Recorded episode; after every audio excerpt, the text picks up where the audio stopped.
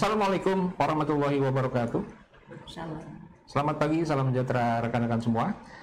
Kembali lagi, uh, kembali bersama kami Indonesia HR Solution dari kami iGrowth Indonesia Channel.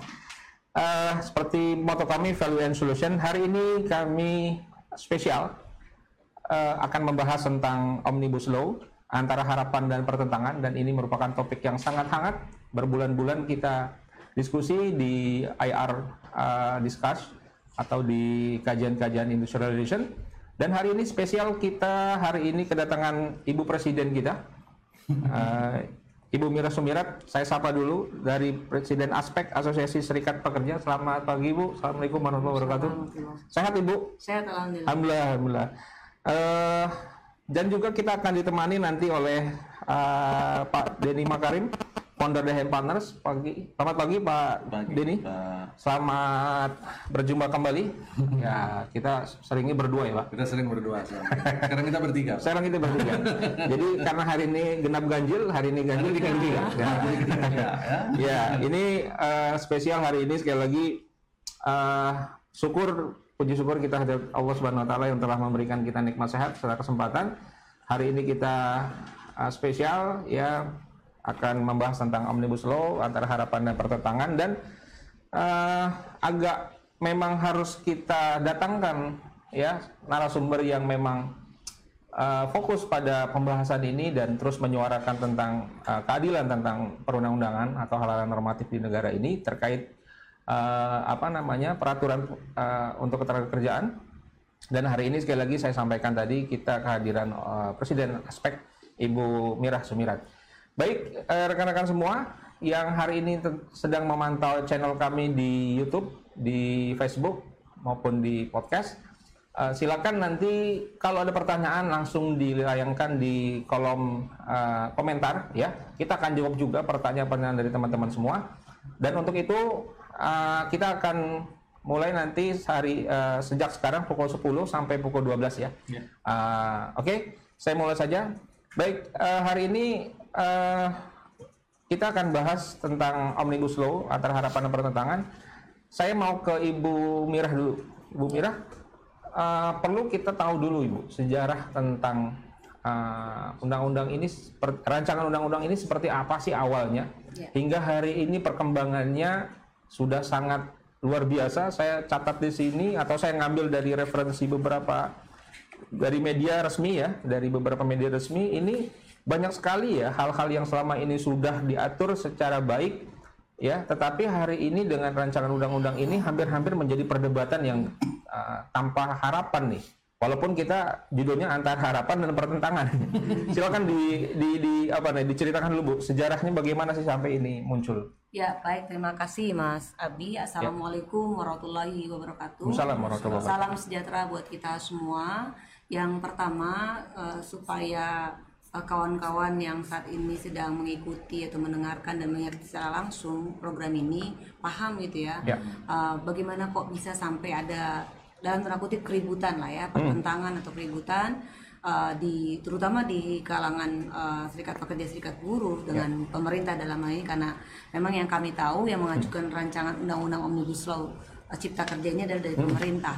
Awalnya memang ini sejak uh, Desember kami dari Konfederasi Serikat Pekerja Indonesia atau KSPI yang di dalamnya tentu ada uh, Asosiasi Serikat Pekerja Indonesia atau Aspek Indonesia Ya. sudah mulai menyampaikan uh, mengkritisi ya menyampaikan uh, kritik kepada pemerintah saat itu karena kami memang sudah mendengar ada yang namanya RUU Omnibus Law Cipta Lapangan Kerja. Jadi awalnya namanya Omnibus uh, RUU Omnibus Law Cipta, Cipta Lapangan, Lapangan Kerja. Kerja. Ada lapangannya Akhirnya- ya? Ada lapangannya. Ah. Akhirnya kami singkat uh, RUU Omnibus Law Cilaka. Ah, Nah, ini ini udah nyambung banget nih. Kenapa nyambung? Eh, kenapa namanya cilaka? Ternyata isinya juga akan mencilakai ya kepada seluruh pekerja, buruh dan juga tentunya seluruh rakyat Indonesia. tapi nggak pakai silakan 12 Ibu ya?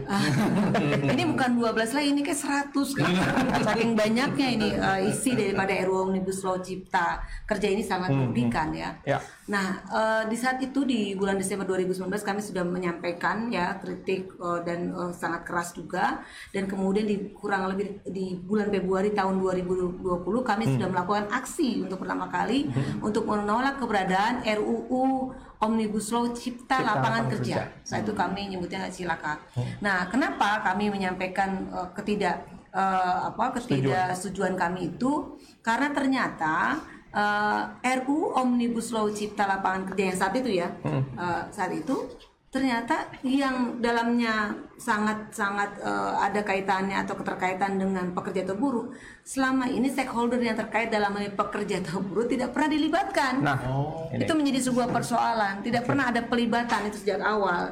Jadi kami heran loh ini kok eh, tiba-tiba muncul RUU Omnibus Law Cipta Lapangan Kerja yang namanya saat itu tapi kami sendiri nggak tahu menau nah akhirnya wajar kita Ya. terus melakukan protes keras saat itu dan kemudian dalam tanda kutip kita ada sebuah ya saya kira bukan ancaman ya kita ada niat besar pada saat itu akan melakukan aksi untuk merasa besar-besaran tapi eh, Maret 2020 pertengahan kalau nggak salah ada pandemi COVID. Pandemi COVID, ya. Nah di sini kami agak dan tanda kutip eh, terhenti sejenak gitu ya. Hmm. Tetapi meskipun itu kami terus melakukan perlawan di media sosial. Hmm. Nah saat itu ketika sudah kelihatan di pertengahan-pertengahan eh, COVID-19 ini di sekitar bulan April Mei gitu, Hmm. pemerintah sudah mulai eh, gerah gitu ya dan kutip. Akhirnya kami dilibatkan dilibatkan ki- kirain kita para pekerja buruh dilibatkan itu duduk bersama lagi atau beda dari A sampai Z atau dari pasal satu oh, dari definisi sampai penutup. Ternyata enggak.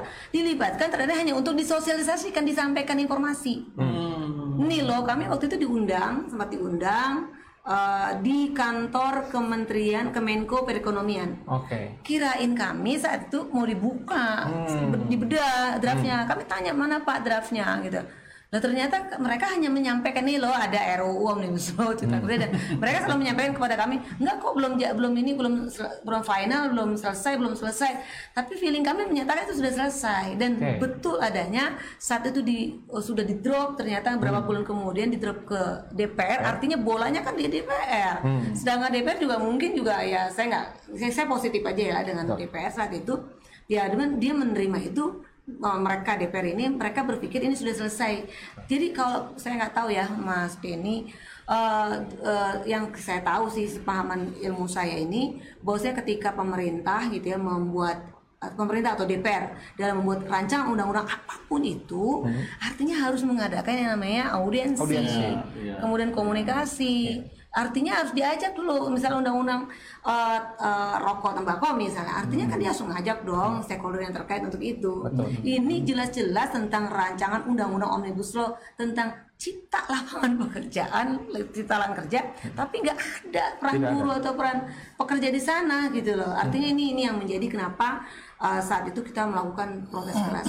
Saya yakin sekali kalau ini dari awal saja pemerintah mengajak bersama, duduk bersama dengan tentu ada niat baik di sana, para pekerja, pengusaha dan pemerintah sendiri duduk sebelum dimasukin ke dalam DPR RI sebagai rancangan undang-undang itu, saya kan nggak ada kejadian kayak gini.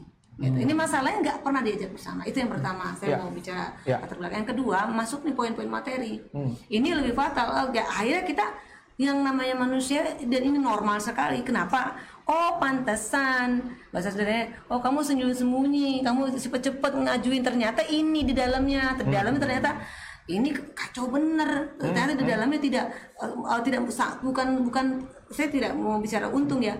Pro aja ber, eh, ini ke kita ke pekerja nggak ada sama sekali. Ini betul-betul menjerumuskan, betul-betul merugikan, merugikan sekali sangat-sangat merugikan.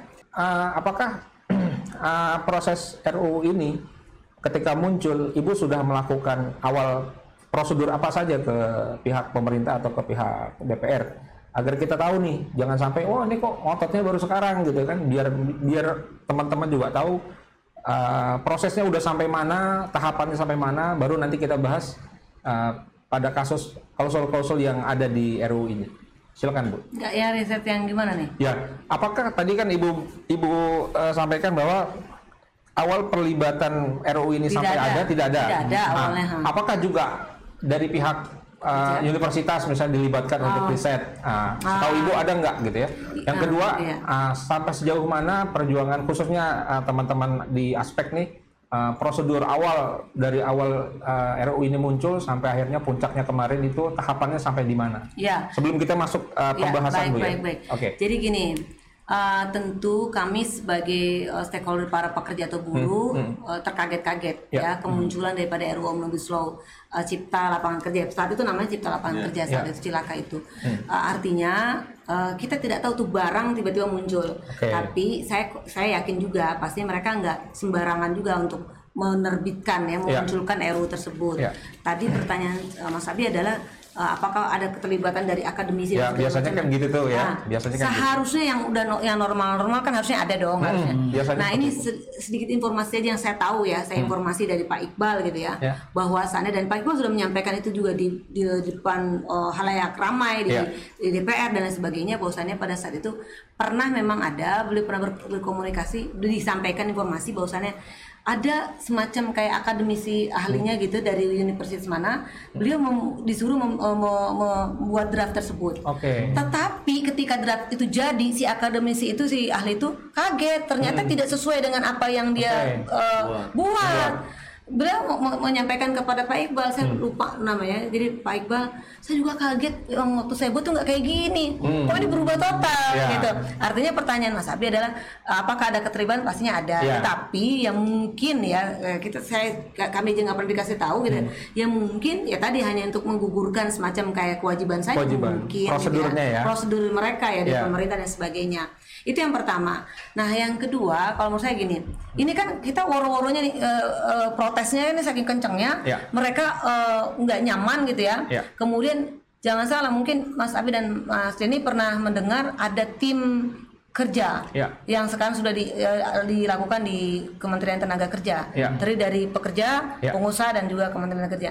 Itu sebelumnya jangan salah, Hmm. itu sebelumnya hasil lobby Hmm. dari tiga presiden konfederasi, Ya. yaitu pertama dari presiden konfederasi Serikat Pekerja Indonesia atau KSPI Pak Iqbal, kemudian tiga presi- eh, satu presiden konfederasi Serikat Pekerja Seluruh Indonesia KSPSI-nya Pak Andi Gani dan eh, presiden konfederasi Serikat eh, Buruh Seluruh Indonesia eh, Bu Eli. Ya. Ini beliau menghadap Pak Jokowi. Hmm. Nah, di situ disampaikan oleh ketiga presiden konfederasi yang memang masanya cukup Ya. lumayan banyak itu menyampaikan Pak ke- keberatan dan kemudian eh, alhamdulillah ya kami memberikan apresiasi juga kepada Pak Jokowi. Kemudian em, usulan daripada kawan-kawan tiga presiden itu untuk membuat untuk sebuah tim Ya. yang dilibatkan terdiri dari tiga unsur uh, Tripnas yaitu dari pemerintah, pengusaha dan uh, pemerintah uh, pekerja akhirnya diakomodir Set- tentunya telah setelah melalui proses-proses tadi. Ya. Nah, di saat itu sudah terbentuk nih terbentuk ya.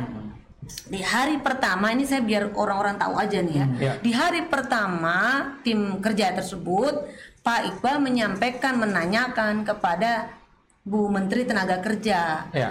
Saat itu menyampaikan beliau sudah kita sudah menyiapkan draft sudah Ya. draft ya draftnya itu uh, uh, Undang-Undang 13 tahun 2003 kemudian RUU Omnibus Law Cipta Kerja kemudian usulan dari kita Oke. nah itu itu itu dia kita tiga tandingan tuh Sistematis lebih- ya? Hmm. sistematis dan lebih fair dan Pak Andi Gani pun uh, sudah menyiapkan juga draft Oke. yang sama gitu ya nah beliau sebelum dimulai beliau menyampaikan Hmm. uh, apakah hasil daripada kita tim kerja ini nanti hasilnya bisa nanti dibawa ke DPR sebagai memang rujukan. Sayangnya pada saat itu kurang lebih ini kurang lebih ya kurang lebih uh, dari pemerintah menyampaikan bahwasannya ya enggak di sini hanya untuk sebagai masukan Ya. dari masukan sarananya ya ngapain gitu loh. Sedangkan kita tanya eh, para pengusaha juga ternyata enggak nyiapin draft. Udah pakai ini itu aja lah. Artinya artinya ngapain? Kita sia-sia ngomong ngomong Ya. doang. Di sini akhirnya Pak Iqbal dan Pak Andi Gani timnya ya timnya mengundurkan diri keluar dari tim itu. Nah nah ini yang sangat disayangkan. Ya sangat disayangkan padahal kan eh, Pak Iqbal dan Pak Andi Gani merupakan konfederasi yang cukup besar gitu ya ini sangat disayangkan ketika mereka keluar dari itu ini sangat disayangkan nih sangat disayangkan gini tim yang tadi itu terus bekerja gitu loh. Ya, ya, Padahal kan sudah dalam tanda udah cacat. Jadi sudah eh, nggak ada unsur pekerjaannya lagi di sana. ada ada unsur pekerjanya tetapi unsur pekerja yang ya, ya Yang lain. yang lain Yang gitu lain. ya gitu Oke. loh artinya maksud saya ya kan ya tadi dari awal saya bilang ini ini hasil lobby daripada tiga presiden itu Ya. gitu. tiga presiden konfederasi. Tapi ketika dua eh, tiga dari eh, dua dari tiga presiden konfederasi itu mengundurkan diri dari tim artinya harusnya eh, ditinjau ulang kembali gitu loh. Padahal jelas eh, mandatnya kalau menurut kami menurut saya gitu ya Pak Jokowi itu meminta ya tadi untuk dibahas pengen kita ya dibahas tadi dari eh, definisi sampai penutup Betul. dari pasal per pasal gitu loh nggak hanya sekedar apa yang menjadi ini eh, usulan kemudian kita tahu nggak begitu gitu loh itu kan sama aja kayak rapat RT lah Ya, ya. ya gitu gitu mas Nanti kita masuk ke uh, item per item ya, teman-teman semua, agar kita jelas dan tuntas untuk memahami Ya. setiap klausul ini. Nanti Bu Mirah dan Pak Denny juga bisa masuk. Saya ke Pak Denny dulu. Uh, sebagai praktisi IR nih, melihat RUU Omnibus Law, Omnibus Law ya, uh, lebih ke uh, praktek industrial relation di lapangan, Pak. Ya. Apakah semakin berat atau semakin enteng nih kayak begini? dengan uh, saya lihat sih dengan banyaknya draft yang dirubah ya dari undang-undang yang selama Ya. ini ada. Iya. Bahkan serat, hampir 180 derajat ini uh, bukan lagi penyesuaian tapi penggantian. Ya kalau saya bilang mengganti bukan menyesuaikan. Biasanya kan ada penyesuaian tuh. Nah, bagaimana menurut uh, Om Denny ini terkait uh, sebagai praktisi IR dalam Baik. konteks ke depannya? Ya, terima kasih Pak Habib. Eh, jadi gini, teman-teman sekalian, yang perlu kita pahami kalau menurut saya nih ya, kita melihat, kita kita penting untuk melihat nih, bagaimana sebenarnya kondisi hubungan industrial atau dalam bahasa kerennya kita sebutnya IR, IR. Industrial Relation. Itu bahasa mana tuh? ya? Bulan kali ya. Bulan. Oke, Nah itu eh, sebelum tanda kutip ribut-ribut ini terjadi. Ya, Pertanyaannya adalah apakah kondisi hubungan industrial kita selama ini sebelum Muncul. RUU Omnibus Law muncul Cipta Lapangan kerja. Kerja diubah menjadi menjadi. Cipta Cipta Kerja Kerja. itu muncul, apakah kondisi hubungan industrial kita sudah bagus, Hmm. ya kan? Apakah sudah harmonis? Ya, Apakah kalau lebih jauh lagi kita ngomong uh, kita bicara tentang RUU berarti tujuannya kan ini untuk kepentingan rakyat ya. ya, betul. nggak hanya ngomongin pekerja, Iya. tapi rakyat semua gitu. Karena anak-anak kita, adik-adik kita nanti Rakyat. akan jadi pekerja juga.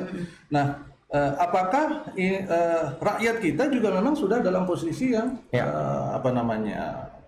Saya mungkin ngambil, mohon maaf ngambil istilahnya sejahtera. Sejahtera. Ya, apa sudah dalam posisi yang bagus seperti itu? Sehingga Iya. kita perlu melakukan perubahan-perubahan. Itu dulu. Kan kalau kita melakukan improvement itu kan pasti harus ada analisa ya Pak Aldi ya. Iya. Nah, nah, Ibu Mira, kalau kita mau improve nih, eh ruangan ini nggak bagus, ya Hmm. Iya. kan? Kita harus tahu dulu nggak bagusnya di mana. Hmm. Terus Iya. kita perlu perbaikin. Arahnya ke sana, tujuannya ke sana. Jelas. Jadi berhubungan semua, gitu kan? Untuk kepentingan siapa? Ruangan ini mau dibuat untuk tempat untuk ruang Kenyamanan tidur, keluarga. ruang tamu dan sebagainya. Maka kita perlu atur supaya nyaman dan sebagainya. Eh, kenapa perlu dirubah? Karena sekarang udah banyak bocor misalnya. iya iya Nah, itu kan perlu dilakukan di awal. Betul. Itu itu udah itu ngomongin tentang proses yang tadi Ibu Mira sampaikan. Tapi saya kembali lagi, apakah kondisi hubungan industrial kita memang sudah bagus atau belum? Ya. Kalau cara pandang saya pribadi, Pak Abi sebagai praktisi IR, eh, yang saya lihat kondisi hubungan industrial kita di Indonesia hari ini tidak berada dalam posisi yang bagus. Hmm. Ini saya yang ngomong, eh, menurut pandangan pribadi saya. Saya itu bukan siapa-siapa, tapi kami di lapangan melihat bahwa kondisi itu masih sangat berat. Ya, Masih begitu banyak, kalau boleh bukan begitu banyak lagi Pak, begitu banyak. Ya kan? Panjang ya, saking banyaknya. Iya. ya kan? Kalau orang Jawa itu apa namanya saking gitu loh ya, banyak sekali gitu. Masalah di lapangan yang berurusan dengan kepatuhan. ya, Ini loh. Eh, maka di dalam setiap kelas-kelas HR atau di dalam diskusi di eh, HR, Pak Abi, Ibu Ya. Mira, saya selalu sampaikan kepada teman-teman di HR bahwa eh, masalah HR kita hari ini di Indonesia, hari ini itu masih berkutat di masalah paling bawah, Ya. yaitu kepatuhan. Ya kan? Kalau kita ibaratkan ini sebuah bangunan besar, hmm. Eh, lantai dan fondasi itu adalah eh, hal yang eh, apa namanya me- menjadi landasan utama bagi berdirinya bangunan. ya, kemudian dindingnya adalah sistem, atapnya itu atau tangga lantainya itu adalah development, maka lantai dan uh, fondasi itu adalah hal yang paling penting yang disebut kepatuhan kalau dalam dunia HR. Tanpa adanya kepatuhan tingkat kepatuhan yang bagus, Ya. compliance yang bagus, maka semua dinding, semua tangga, semua lantai dan semua atap di atasnya akan goyang. Betul. Ya kan? Saat ini kita mohon maaf buat teman-teman, kita banyak berbicara di HR tentang masalah-masalah development. Hmm. Wah, performance appraisal, KPI. Saya nggak bilang itu jelek, itu bagus. Itu bagus, itu loh. Uh, employee engagement, employee satisfaction, itu bagus semua. Terus sekarang HR jadi business partner, bagus itu semua. Tetapi pertanyaan saya, Ya. sudahkah kita melihat hal paling mendasarnya? Compliance kita sudah terpenuhi atau belum hari ini? Kalau kita sudah selesai dengan urusan compliance, Baru. baru kita ngomongin development. Betul. Nah, sekarang compliance saja masih banyak masalah. Eh, lu tahu dari mana dan jangan sok tahu lu kan gitu. Mari kita datang ke disnaker masing-masing. Iya. Hmm. Ada berapa provinsi di Indonesia hari ini? Saya sampai lupa karena sudah berubah provinsi kan. Kalau dulu saya masih 30 zaman saya SD 27 provinsi. 27 provinsi saya ingatnya. 34. Sekarang 34 ya, Bu. Oke. Oke, ini ngomongin 34 ya. Kita orang 34. kolonial, Iya, bukan milenial ya. Bukan milenial ya. Jadi 34 provinsi ya. Iya. Ini berarti 34 disnaker Iya. ya kurang lebih lah ya atau mungkin Sekitar lebih segitu. lah ya. Ada kabupaten ada. Ada kota. Nah, Nah, anggaplah itu eh, dari semua provinsi tadi. Coba kita lihat berapa kasus ketenaga kerjaan hari ini di sana. Hmm. Baru di tang- baru di tahapan disnaker saja. Naik lagi ke PHI, Ya. naik lagi ke Mahkamah Agung. Ya. Ya kan? Berapa coba jumlah kasusnya? Bandingkan dengan jumlah pekerja iya. dan lihat lagi di masing-masing perusahaan di dalam tahapan tripartit. Betul. Berapa banyak kasus itu? Betul. Gitu. Apakah itu menurut itu signal bahwa kita sudah berada dalam Iya. hubungan industrial yang, Yang bagus atau enggak? Betul. Buat saya itu signal yang buruk. Ya. Signal menunjukkan harusnya kita semua stakeholder di negara ini, baik pemerintah, si wakil rakyat, terus kita pekerja, terus eh, apa teman-teman di HR dan pengusaha harusnya melihat ini sebagai signal bahwa hubungan industrial di negara kita masih jauh dari bagus, Ya. masih jauh. Masih jauh. Jadi kita bukan nggak boleh ngomong development, tapi yuk kita pastikan yang bawah Ya. ini terpenuhi. Kita ngomongin KPI tinggi-tinggi pak, begitu Betul, ngomongin UMK masih juga nyolong-nyolong, UMK-nya masih nggak dipenuhin gitu kan, nah itu, itu kan ngeri itu, ngeri itu. Nah it- itu yang perlu kita lihat dulu. Baru kemudian sudah kondisinya hari ini seperti itu, kondisinya belum bagus, ditambah dengan masuknya eh, rancangan undang-undang Nah, yang itu. tadi, Hmm. yang ternyata kalau menurut Ibu Mira dan timnya dan eh, apa namanya teman-teman di KSPI ya, Ya. Itu eh, yang nanti juga akan dibahas, justru banyak meletakkan sisi negatif ke tempat para pekerja. Pekerja. Ya, kalau itu yang terjadi, maka yang saya khawatirkan, saya nggak mau memprediksi pak, Ya. itu jadi tukang ramal.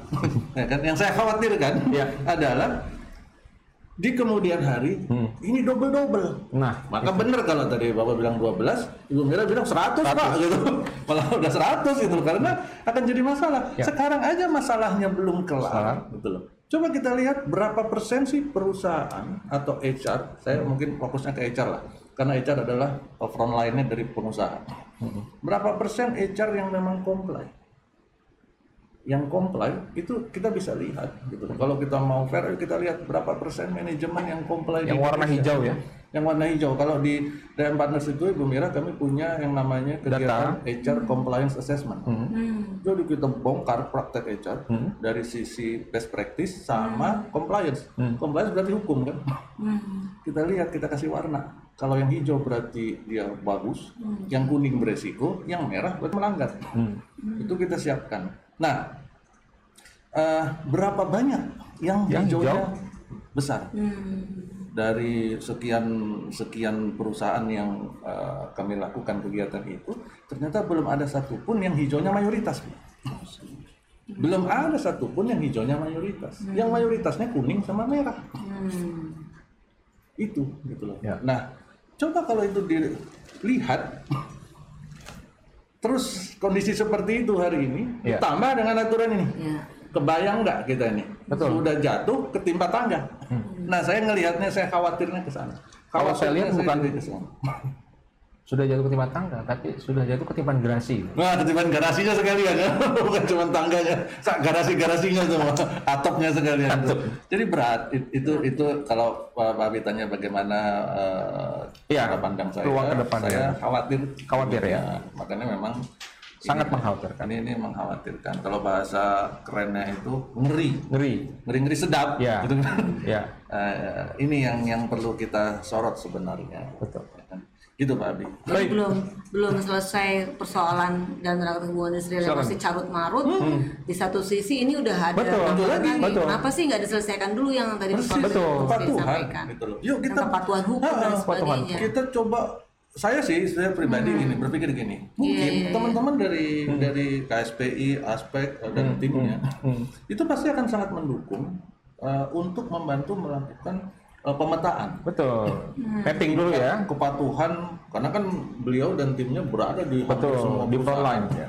Eh, kalau kami kan hanya sedikit segelintir orang iya. nah apa namanya membantu melakukan pemetaan tingkat kepatuhan Itu Betul. banyak banget yang nggak patuh. Nah, Kita lihat nanti kalau kita buat jadi mapping nih Hmm. warna, jangan-jangan warnanya kuning ke merah-merahan enggak. atau merah ke kuning-kuningan. Ibarat film episode 1 belum selesai, baru setengah Udah permainan. episode Nah, episode 2. Ah. Dan lain cerita pula, Bu. Bulat dah Iya. Yang satu Brahma Pulbara, yang satu lagi si Buta dari Gohan tuh. Nggak nyambung tuh. Sedih, Nah, sedih. baik, teman-teman yang sedang menyaksikan eh, apa Indonesia Air Solution hari ini kita spesial mendatangkan presiden, Ibu Presiden, ya Ibu Mira Sumirat dari Presiden Aspek. Kita masih membahas tentang omnibus law ya antara harapan dan pertentangan. Jadi teman-teman yang sedang menyaksikan silakan share ke teman-teman lain. Ini sangat berguna untuk kita pahami. Nanti lebih rinci lagi kita masuk ke item per item eh, apa namanya klausul yang ada di eh, RUU ini. Untuk itu, sekali lagi saya ingatkan, pertanyaan silakan dilayangkan di komentar eh, di kolom komentar ya. Kita akan juga jawab nanti eh, pertanyaan dari teman-teman. Lanjut lagi ke Ibu Mira. Ya. Eh, saya mau masuk langsung Bu ke proses yang ada di rancangan undang-undang ini. Nah, yang paling sering muncul kan dari sekian ini saya lihat sih semuanya hampir-hampir luar biasa nih. Ya. Tapi biasanya pasti dari awal upah. Nah, ini permasalahan upah Sorotan. pasti sorotan awal tuh masalah upah. Upah uh, tadi Ibu juga sudah s- sebutkan upah upah satuan hasil dan waktu ya. Nah, ini kalau kita uh, apa nih? Kita korek, kita bahas, uh, kita coba cerna ke depannya ini akan jadi apa sih Bu dengan konteks ini atau harapan pemerintah dengan adanya RUU ini teman-teman pekerja ini diharapkan satu hari itu bisa kerja di tempat lain tiga tempat tanpa adanya tadi kan ibu sebutkan jadi cuma satuan waktu orang dibayar per waktu selesai mau hari ini selesai bisa lagi dia nanti ke ke, ke kantor sebelah. Atau apa sih bu yang memang sudah ada bocorannya nih? Kesannya mau seperti apa nih nanti kerja kita? Ya, eh, saya juga bingung nih melihat si- situasi kayak gini antara bingung dan sedih sebenarnya sih antara saya lebih cenderung ke sedih kayaknya Iya, sedih banget nangis, ya. ya. Yang mau nangis juga mana malu kan kalau kalau banyak yang nonton. Jadi gini gini, ah, mungkin ini mah mungkin aja ya. Iya. Ini positif saya yang yang inilah positif saya kepada pemerintah. Mungkin pemerintah ingin meniru sistem upah yang ada di luar negeri ya kan di pekerja-pekerja di luar negeri ini karena saya eh, pernah juga lah ya nggak Iya. sering-sering amat pernah juga saya ke berbagai negara di Eropa kemudian di negara-negara maju seperti Jepang Cina dan sebagainya ya gitu Amerika juga ya kemudian Afrika pernah Ya. juga nah eh, mereka itu mungkin pemerintah mungkin ingin meniru upah per jam seperti yang di luar negeri Ah. tapi mereka lupa pemerintah pemerintah nih Ah. soal like tidak like nanti kita akan Ya. hitung berarti sama-sama. Lupa.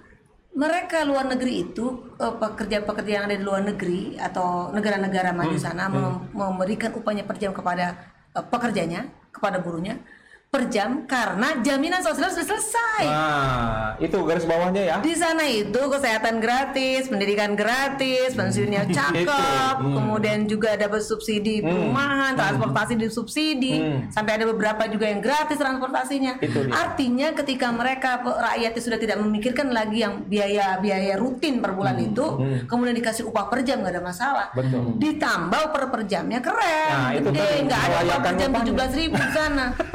700 ribu dolar boleh ya bu? Seratus ribu, sera- seratus dolar lebih lah per jam. Eh, Itu pun hmm. itu pun untuk orang-orang asing dalam tanda kutip yang, yang mohon maaf nih ya, yang Iya, iya, cleaning service dan sebagainya. Kalau cuman segitu, cuman bisa makan, minumnya tidak boleh teh botol Nah. sosro. 17 ribu cuma dapat minum mbak. Saya udah mau tadi sedih lagi nih. Jangan dibahas lagi. Nah, nah praktek itu ternyata sebelum RU Omnibus Law Cipta Kerja ini Iya. diundang-undangkan ditandatangan, ternyata sudah ada prakteknya sekarang. Oh. Banyak ya kalau kata Bu Mira apa aja PT-PT nanti di luar sini lah Ya, ya, saya ya, ya. jelaskan ya, Ya. Eh, banyak perusahaan baik itu di anak-anak perusahaan BUMN maupun Hmm. swasta telah melegalisasi telah mengimplementasi telah melaksanakan upah per jam itu Hmm. Oh, oh. Ini kan kok harian coba? Hmm. ini ini belum juga ditandatangani belum juga disahkan. Ya. dan yang kedua soal pesangon sudah ditakut-takutin banyak yang banyak kawan-kawan anggota saya kawan-kawan saya diintimidasi. Udah kamu sekarang mendingan mundurkan diri aja sekarang ambil pensiun dini sekarang. Karena besok nih di omnibus law kalau udah tanda tangan nggak ada pesangon. tuh. Ini oknum-oknum para pengusaha pengusaha itu sudah mulai bergerilya mengintimidasi menakut-nakuti para pekerja buruh Iya. Hmm. ini kan sadis gitu loh. Luar biasa. ini konyol. Ini kenapa tadi eh, kalau bicara tentang upah persatuan waktu, upah persatuan hasil, kenapa kita nggak terima? Saya, saya sih terima-terima aja apabila jaminan sosial sudah selesai. Betul. Gitu. Tapi ketika belum selesai, jangan deh itu sama konyol. Gitu. Iya. Gitu Mas Abi. Oke, tapi dari sisi ini nih, kita juga bahas dari sisi uh, HR. Kayaknya malah ribet pula ya kita uh, memanage orang dari sisi kompetensinya, dari sisi uh, apa namanya fokus loyalitasnya.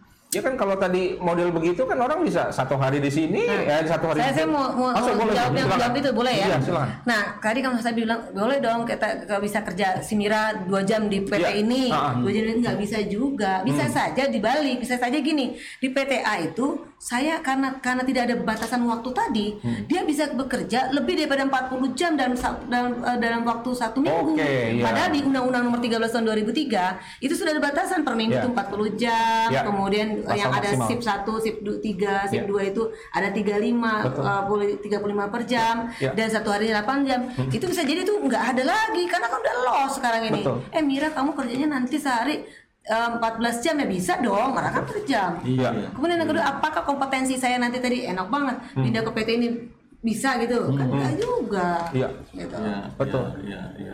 Iya, iya, Nah, benar. sama Om di di di di disikapi juga tadi terkait seperti ini nanti dari sisi pengelolaan SDM-nya gimana nih gitu. Memang Dampaknya ya bagi iya. HR maupun pengusaha juga. ada perbedaan mendasar yang perlu kita pahami antara kondisi Indonesia negara kita ini HR-nya Ya. ya, eh, SDM SDM dalam arti pengelolaan sumber daya manusia Ya.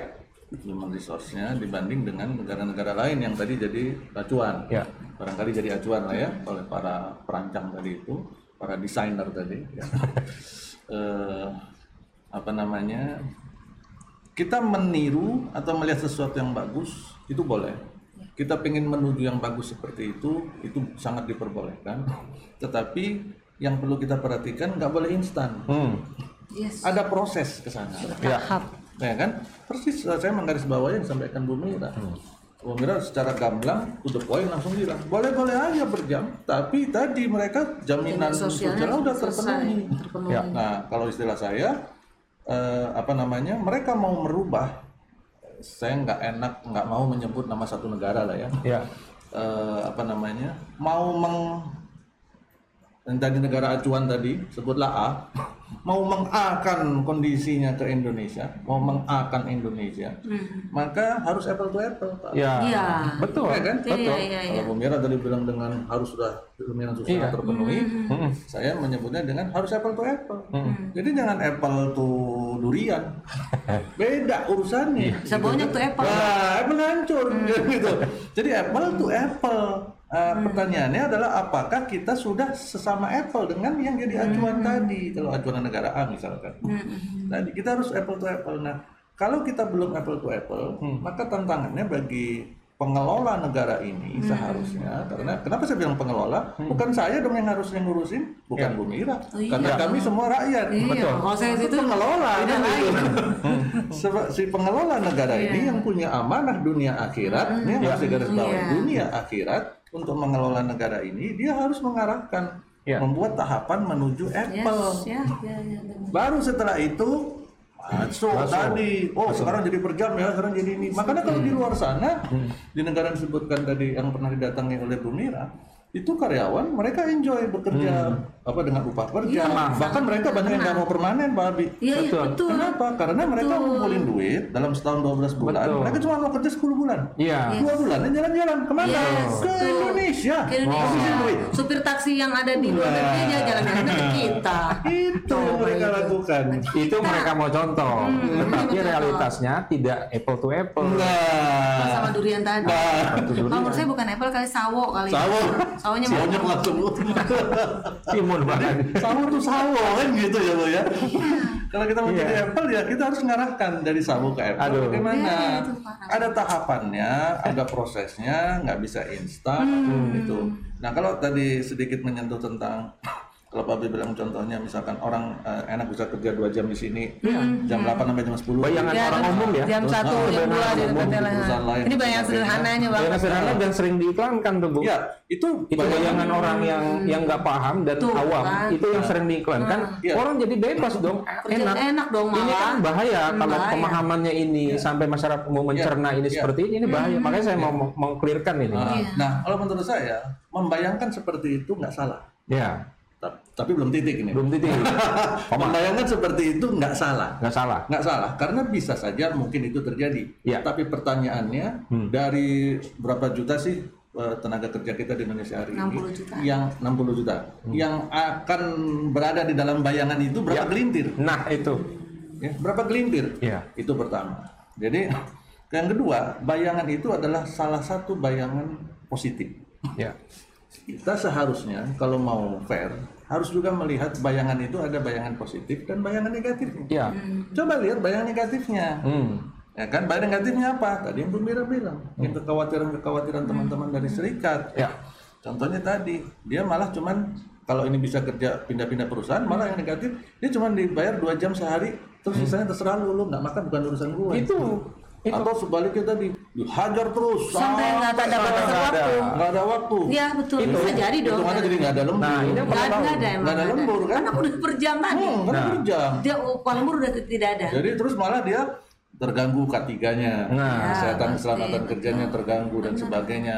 Itu urusan bukan urusan gua katanya gitu kan akhirnya. Nah ini yang perlu diketahui adik-adik kita yang fresh graduate ya, yang Persis. mereka juga nggak bu- bukan nggak belum terlalu paham atau terlalu aware sama undang-undang ini, karena mereka yang akan ngalami ini nih, Iya, iya. mereka Bukan kita. Bukan Karena kita. kita sudah selesai. selesai. Ya ya benar. Justru kita harus sampaikan ini uh, tandeng aling-aling gitu ya, Uh, iya, apa pun iya, yang iya. jadi resiko berkat Iya. pengalaman Iya. uh, ibu sebagai uh, asosiasi serikat pekerja, ki- kita juga sebagai praktisi HR gitu kan, perlu juga kita Iya, kupas. Menarik nih, teman menarik.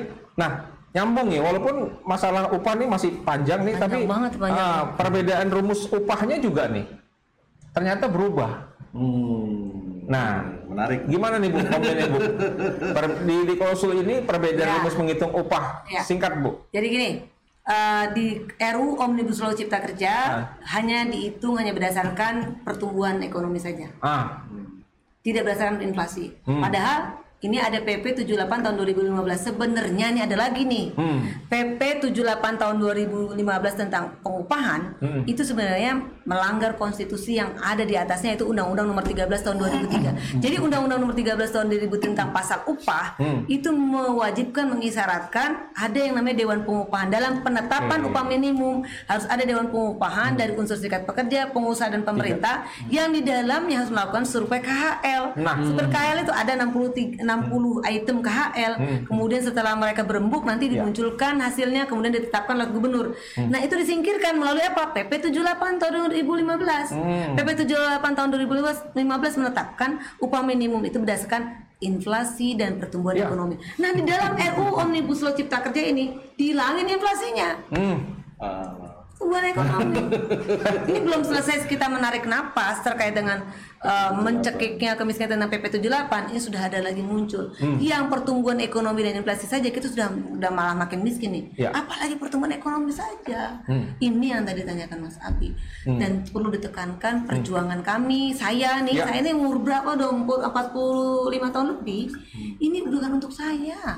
Betul. Saya ngomong keluar-keluar gini protes, saya kecewa bukan untuk saya, tapi untuk anak-anak bangsa Indonesia yang lain. Ya. Bukan hanya untuk ponakan saya, bukan hanya untuk adik saya tidak, tapi untuk rakyat Indonesia yang di mana sekarang ini sedang sekolah di tingkat dasar, Iya. SMP, SMA dan juga universitas. Mau dikemanain ini anak-anak ini? Kita pakai kemerdekaan dulu deh. Merdeka. belum merdeka kan? Belum merdeka. 17 Agustus lagi nih kan. Senin kita upacara loh. Oke oke bu, luar biasa. Eh, nah ini juga Ini baru upah nih, baru upah. upah nih. Belum Ini baru baru upah nih rembetannya banyak banget tuh. Ini baru upah aja bisa seharian lebih nih kita Betul bahas. betul. Ini baru upah. Nah, gimana om? Terkait ini, ini nambah berat juga. Akhirnya akhirnya nggak ke mana-mana gitu. Tadi ngomongin development segala macam, nggak Iya, akan nggak nggak akan sempet. Akhirnya akan ngurusin sempet. konflik terus. Urusannya begini. Yang saya sedih memang eh, yang saya sedih ya. eh, kelihatannya terjadi ini mudah-mudahan hanya pikiran saya. Pikiran, Mudah-mudahan ini hanya karena pikiran saya pribadi. Kelihatannya terjadi ketidaksinkronan antara eh, pengelola memahami praktek yang ada di lapangan. Ya. Jadi entah apakah datanya kurang Hmm. atau bagaimana lah nggak tahu ya. Tetapi eh, pertanyaan saya mendasar sebenarnya gini, apakah para pengelola ini kurang cukup paham, kurang cukup menyadari bahwa masalah hari ini di depan mata kita yang sedang terjadi adalah masalah-masalah kepatuhan. Betul. Aturan yang ada aja Tingkat kepatuhannya masih minim. rendah sekali tingkat kepatuhannya. Kok sekarang udah mau ngubah-ngubah lagi? Ya. Gitu loh. Bukankah sebaiknya prioritasnya dari pengelola, ya kan? Itu adalah memastikan tingkat kepatuhan menjadi meningkat. Hmm. Karena kalau dalam dunia hukum kan kita bicara hukum positif ya namanya. Ya. Hukum positif adalah hukum yang berlaku hari ini. Iya. Ya. Kalau rancangan itu harusnya angan-angan saja. Iya. Gitu. Nah hukum positifnya aja masih banyak yang nggak patuh, gitu loh. Terus kita ngomongin tentang angan-angan lagi. Yang kita salahin hukumnya. Hmm. Kita bilang hukumnya nggak sesuai, gitu dan segala macam. Jadi menurut saya itu sesuatu yang eh, yang seharusnya kita kita perbaiki. Ya. Harusnya kita lebih fokus pada masalah kepatuhan. Iya, betul. Wong Patuhnya aja belum Belum selesai ya. belum selesai, Selesai. bahkan belum mulai barangkali. Betul. Ya kan? Eh, pemetaannya bagaimana nih? Pemetaan Hmm. yang dilakukan, apakah pemetaannya benar-benar terjadi apa enggak? Ya. Kalaupun terjadi, jangan-jangan hanya sekedar syarat administrasi, Ya. ya kan? Memenuhi syarat uh, Iya, formalitas, formalitas, administrasi itu kan normatif saja. Ya. Tapi benar-benar dijalankan apa enggak? Betul. Parameternya dari mana? Bukan dari laporan, bukan dari laporan hasil kerja, tapi dari kasus yang muncul. Betul. Kalau kita mengklaim bahwa tingkat kepatuhan ketenaga kerjaan di Indonesia hari ini sudah proper, sudah bagus atau sudah tinggi, seharusnya logikanya masalah ketenaga kerjaan kecil. Hmm. Ya, Harusnya. harusnya. Harusnya. Bapak-bapak mediator yang terhormat di Disnaker nggak ada kerjaan. Betul. Harusnya. Harusnya kan nyantai semua, Iya. kopi sama kita gini kan, Iya. talk show seperti itu. Harusnya begitu, Iya. karena nggak ada kerjaan, Iya, iya, iya. udah nggak ada kasus, ya kan? Harusnya hakim-hakim PHI Iya. sudah nyantai semua, Iya. bisa main game, Iya. ya kan? Ternyata- Nah, harusnya ternyata Iya, enggak. iya. Mereka habis waktunya tuh penuh sekali bikin jadwal Iya. untuk sidang mediasi, Betul, untuk sidang betul. PHI itu Penuh. Untuk seminggu sekali aja itu udah nggak bisa. Ya. Di beberapa daerah itu berat sekali mau bikin seminggu sekali untuk mediasi itu. Ada di beberapa daerah yang dia nggak bisa lagi seminggu sekali, harus dua minggu sekali. Hmm. Dan ada beberapa putus- putusan-putusan hukum itu yang sampai nunggu lima tahun baru selesai. Nah, Oh, loh, padahal undang-undang 2004-nya nggak bilang lima, nggak bilang itu ada batasan waktu, Ada batasan waktu. ya ya ya. ya kan? Saking penuhnya tadi kasus. Saking penuhnya, penuhnya. Kalau kita ngeliat itu ada bottleneck kan? Ya. dari uh, bipartit, mediasi, uh, mediatornya terbatas, kemudian nanti ke PHI, Ya. PHI-nya terbatas, satu provinsi cuma satu PHI. Iya, iya. Nanti ujungnya muaranya semua satu ke Mahkamah Agung. Sedangkan Mahkamah Agung juga menerima kasus di Yang luar- lain, di luar perburuan. masalah tenaga kerja. Hmm. Semuanya numplak jadi satu di sana. dan nggak pernah selesai. Babak belur di sana. Itu bottlenecknya di sana. Hmm. Ya kan? Maka nggak heran kalau Bu Mira bilang ada yang sampai sekian lama. Ya. Nah eh, ini yang yang yang seharusnya menurut saya menjadi prioritas utama. Prioritas Ya. utama berikutnya yang saat ini sedang terjadi adalah masalah pandemi. Hmm. Hmm. Itu paling realistis hari ini. Iya. Oke, kita ngomongin kepatuhan. Nggak perlu ngomongin kepatuhan deh. Hmm. Hmm. Hmm. Omonginlah fakta hari ini. Sekarang ini kita lagi masalah pandemi.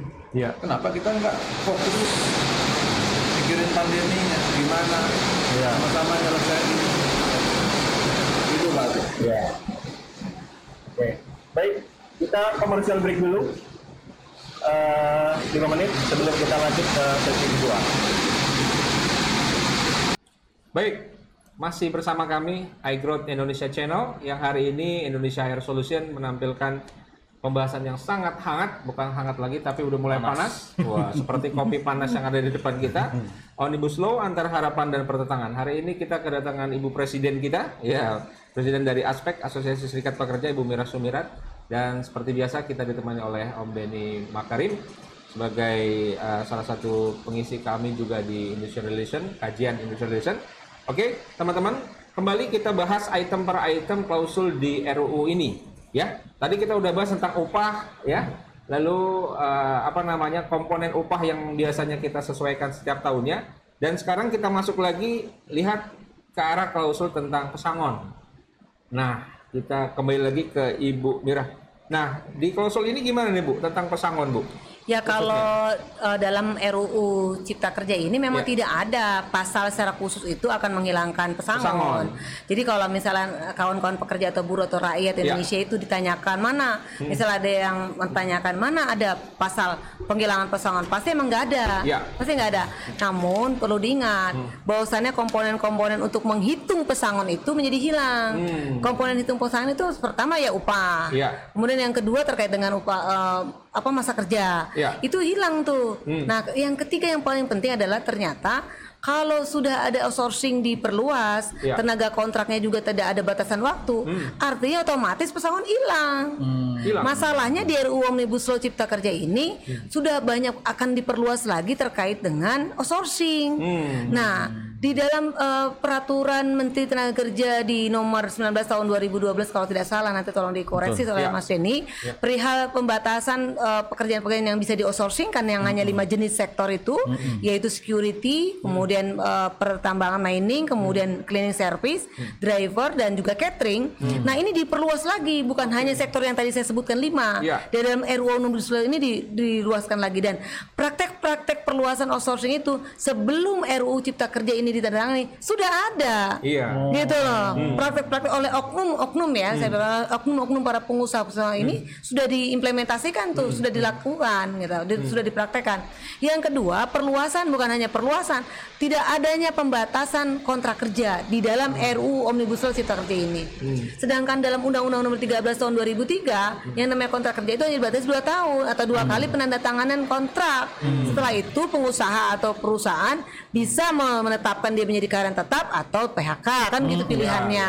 Dan beberapa eh, pekerja-pekerja kontrak itu pun juga harus dilihat dulu ininya pekerjaan kontrak yang bisa kalau dia terus menerus gitu ya atau core bisnis saya kira nggak boleh dilakukan eh, kontrak-kontrak terus gitu. Artinya mereka demi hukum harus diangkat menjadi karyawan PKWTT atau pekerja kon- eh, tetap. gitu. tetap.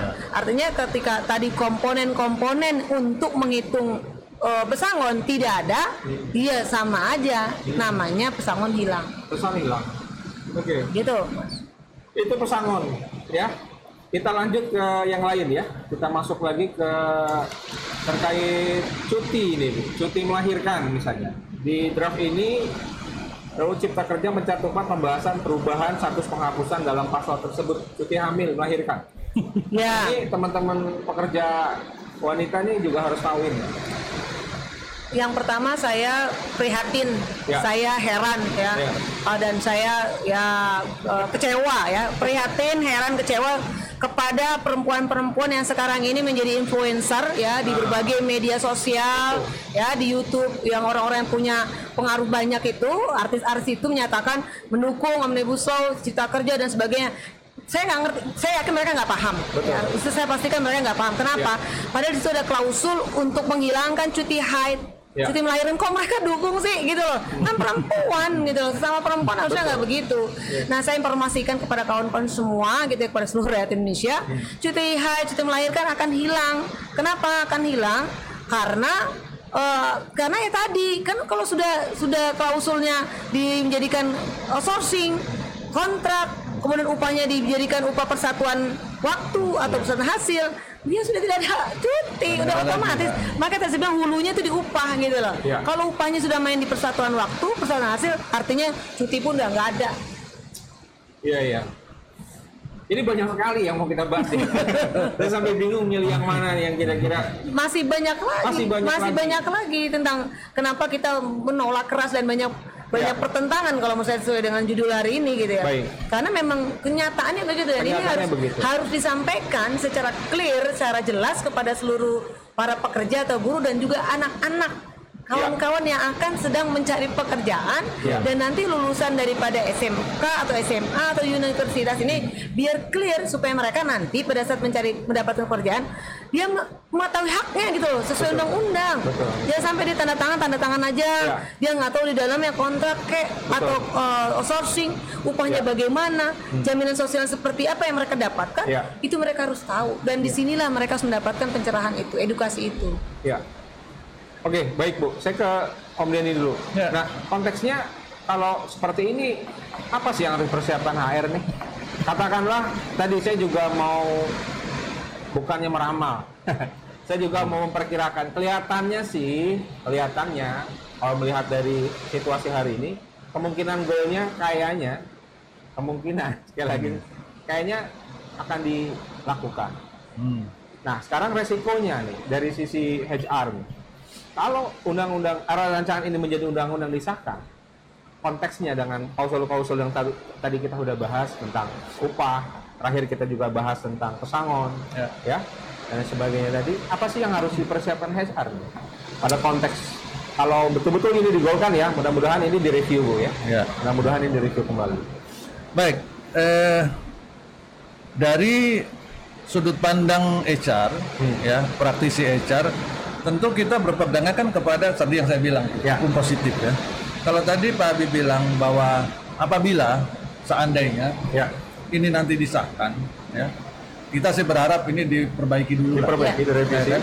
Bukannya anti perubahan, Ya, ya, silakan, saya tapi setuju, diperbaiki ya. dulu lah, Ya. supaya tadi yang bahasannya ya. Tapi apabila ini disahkan, maka sebenarnya HR, nggak cuma HR Pak Habib, Ya. HR terus pengusaha itu tidak punya pilihan, pilihannya akan hilang, Ya. karena sudah jadi hukum positif. Oke. Begitu sudah diketok palu sudah jadi hukum positif, Ya. maka segala pilihan untuk menolak itu hilang Hmm. itu hilang. Sudah sebagai warga negara Indonesia mau nggak mau kita harus nurut. Ya. Ini pandangan hukumnya karena udah jadi hukum positif. Makanya sebelum jadi hukum positif, apa yang dilakukan oleh teman-teman dari serikat, dari aspek terus eh, dengan KSPI-nya Ya. dan teman-teman yang lain, itu yang mereka sekarang sedang perjuangkan. Ya. Nah ini yang harus dipahami kan Ya. oleh oleh semuanya. Ya. Jadi jangan melihatnya sebagai sesuatu yang terbalik, berusaha mencegah, menghambat dan sebagainya. Bukan kalau saya pribadi melihatnya bukan seperti itu. Yang mereka lakukan Iya, iya. adalah eh, upaya maksimal untuk eh, apa namanya memperjuangkan sesuatu yang mengkhawatirkan mereka. Dan seharusnya kita menye- eh, memahami itu. Eh, kalaupun kita tidak misalkan tidak tidak paham tentang isinya, kalau nggak mau belajar ya diam, ya kan? Dan jangan jangan malah me- apa namanya menjatuhkan dan Ya. sebagainya dan itu menurut saya nggak bagus gitu loh.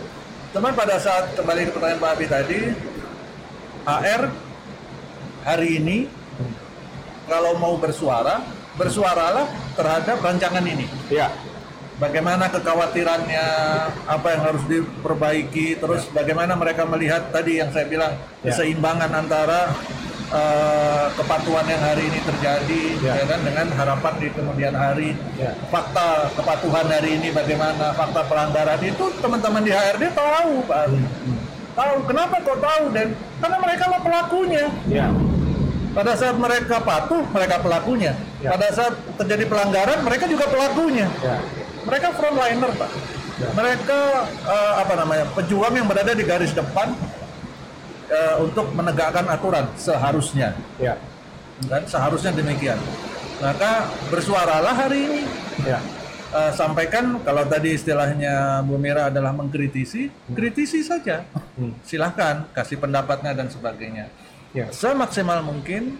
Nah, pada saat itu sudah diundangkan, Ya. yang mudah-mudahan kita berharap berdoa semoga itu sudah diperbaiki Mm-mm. menjadi lebih bagus, Ya. maka eh, tidak ada pilihan lain selain mengikuti. Ya. Itu pertama. Ya. Eh, sebagai warga negara ya harus tunduk kalau udah jadi hukum positif, ya kan? Eh, apakah ada jalan lain kalau saya nggak suka sama undang-undang? Ya ada dalam konteks hukum ada jalur hukumnya ada mau di apa judicial review dan sebagainya itu ada prosedur itu ada. Tapi secara umum sebagai warga negara ya kita harus ikutin. Gitu. Nah, eh, apakah itu baik atau nggak baik? Ya itulah yang akan terjadi nanti. Ya. Maka memang momennya sebenarnya menurut saya ya sekarang ini. Sekarang ini eh, silahkan suarakan, silahkan sampaikan. Kalau sekarang eh, yang menyuarakan di lapangan adalah teman-teman dari serikat, dari KSPI dan timnya. Di dalamnya ada aspek. Nah, titipkan suaranya. Kalau Ya. kita sibuk di kantor misalkan, Ya. titipkanlah suaranya. Bu, saya nitip suara ya, Bu. Begini, Bu. Kalau dari HR begini, begini, begini, begini. Bersikap. Nah, titipkan biar timnya dari KSPI, timnya Ibu Mira yang akan Ya. maju memperjuangkan. Betul. Kalau nanti ngomongnya pada saat sudah Sudah disahkan sudah diundangkan, ah, udah wassalam. Jadi kita tinggal bilang ke mana aja lu. Gitu Itu kan. ibarat nasi sudah jadi cendol kalau kayak Nah, bukan bubur itu cendol udah. Ya. Gitu kan. Jadi teman-teman jangan hanya berpikir untuk diri sendiri. Ya, kita punya adik, kita punya ponakan, ya. Punya anak. Bahkan kita punya anak gitu ya. Jadi kita harus memikirkan juga generasi yang akan datang. Pentingnya kita bersuara. Kalaupun kita nggak bisa bersuara sendiri, marilah kita bersuara bareng-bareng ya. Ada Titipkan. ada ada ada wadah, ada sarana, ada organisasi yang bisa kita titipkan suara di situ. Kita harus mulai bersuara. Baik, lanjut ke Bu Mira lagi. Saya mau Boleh, lanjut, Bu. nambahin dikit. Silakan. Bisa jadi Mas Eni, kalau ini ini kira-kira ya, Iya. perkiraan misalnya diundangkan, bisa jadi sudah tidak ada lagi pekerja-pekerja, manajer-manajer HR. Nah, Kenapa saya bilang gitu kan udah nggak ada kerjaan dia. Iya, Udah nggak urusin lagi. Betul. Soal status kan upahnya dia per jam. Kan Jadi kalau saya sebagai pengusaha nih ngapain saya mau merekrut, orang HR mempekerjakan orang HR. Ya, outsource semua. Artinya kawan-kawan HR juga punya kepentingan, Betul, gitu loh. betul. Bukan hanya di para pekerja buruh grassroots, akar Ya, rumput, gitu. tapi orang HR punya kepentingan. Betul, Iya. Lalu ngurusin apa? Terus ada lagi dampaknya bukan hanya HR, para pengadilan orang-orang tuh udah nggak ada kerjaan. apa yang mau dibawa ke kasus mereka? Ya. Iya. Kan kerjanya udah per jam. Nggak per jam. Per jam. Udah nggak ada urusan kita. Betul. Kita apa yang mau dikasuskan? Kamu udah nggak ada urusan uh, apa status uh, pekerjaan, status Ya. hukum dengan kami kan bisa begitu. Betul. Artinya ini merusak semuanya, bukan hanya para pekerja buruh, tapi juga akan menghilangkan yang namanya pekerja-pekerja di manajemen HR maupun juga pengadilan. Betul. Hakim udah nggak ada tuh kayaknya. Hakim perburuan maksud saya. Ya. Kalau penjahat mungkin makin banyak penjahat. Mana? Baik. Gitu, jadi. Baik. Satu lagi klausul saya angkat karena kalau kita angkat semua nggak mungkin cukup waktunya nih. yang agak sensitif lah ya kita Ya, cari. ya.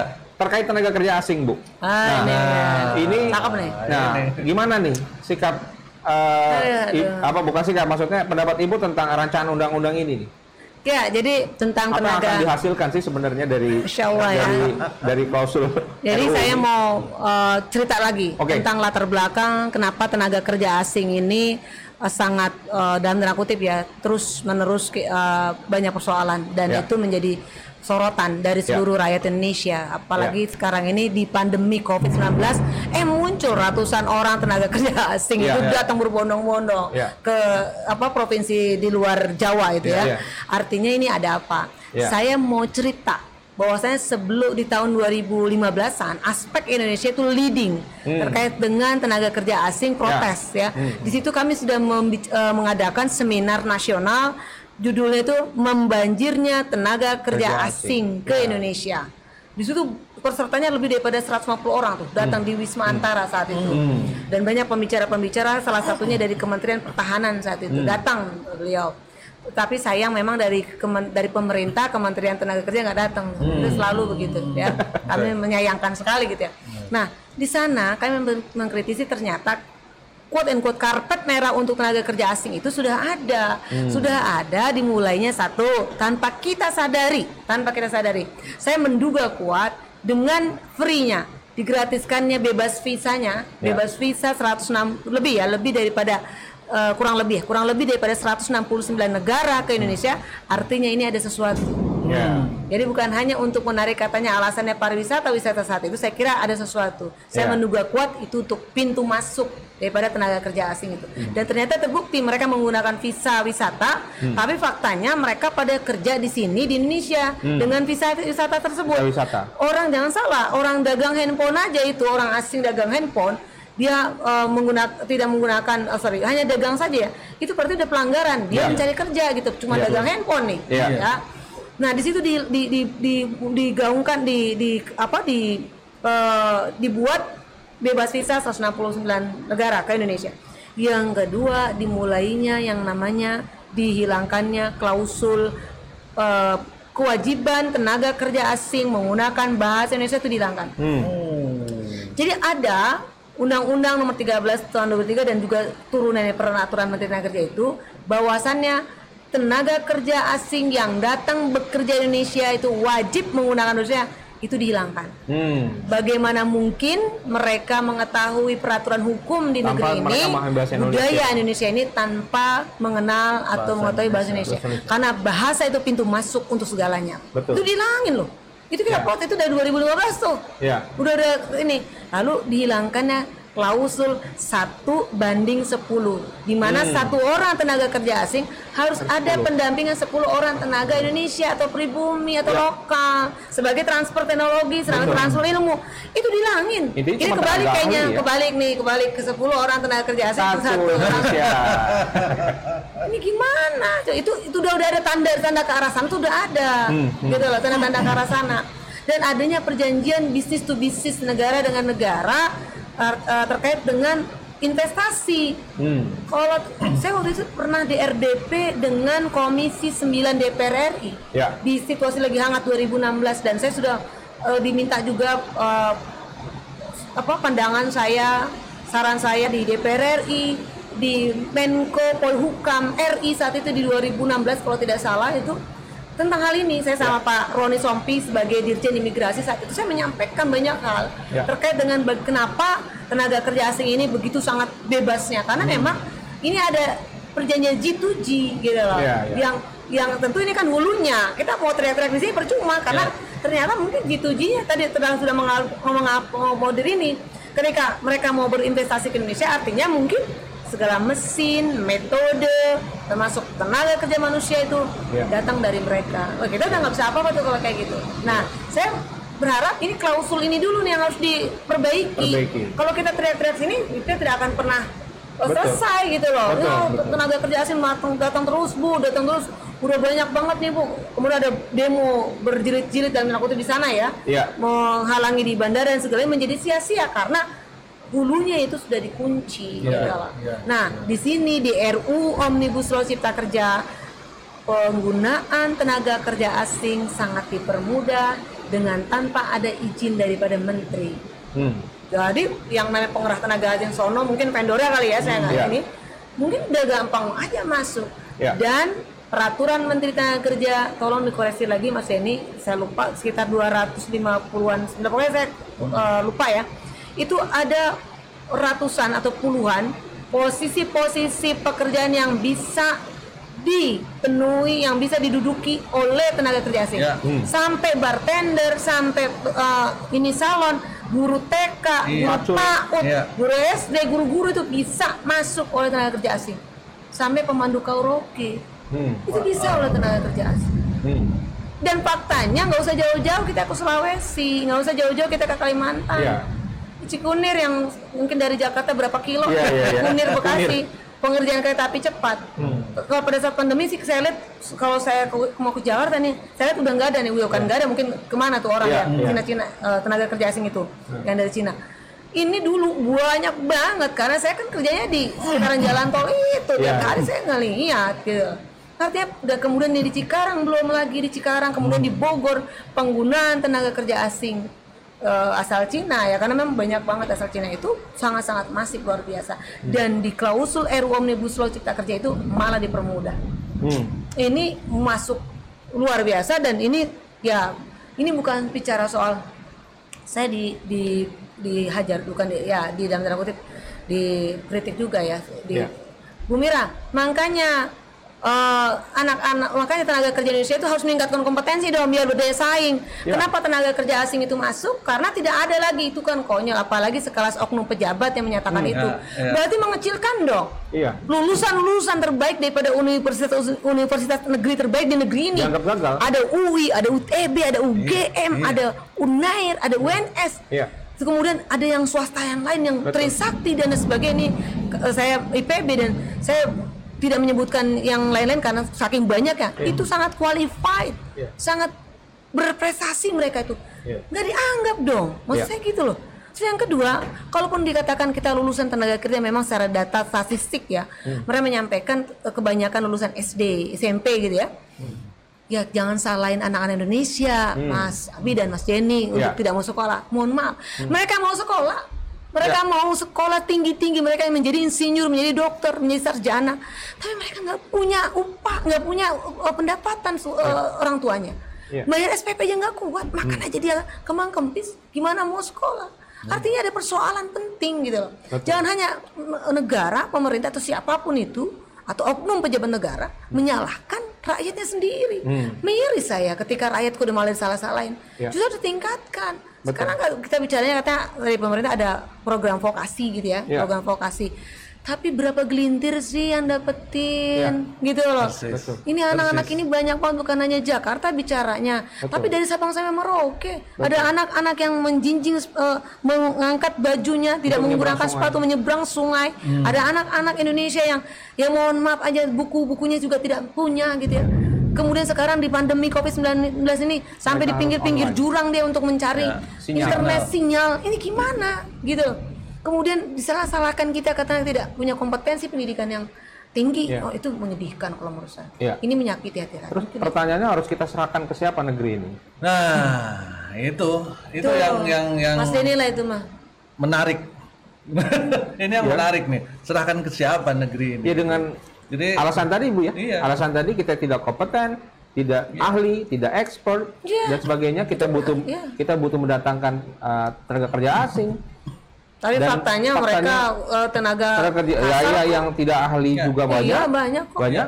Lalu pertanyaannya selanjutnya harus kita serahkan ke siapa nih bangsa ini ke depan? saya mencoba mengangkat sebuah cerita perbandingan ilustrasi analogi sederhana. Ya.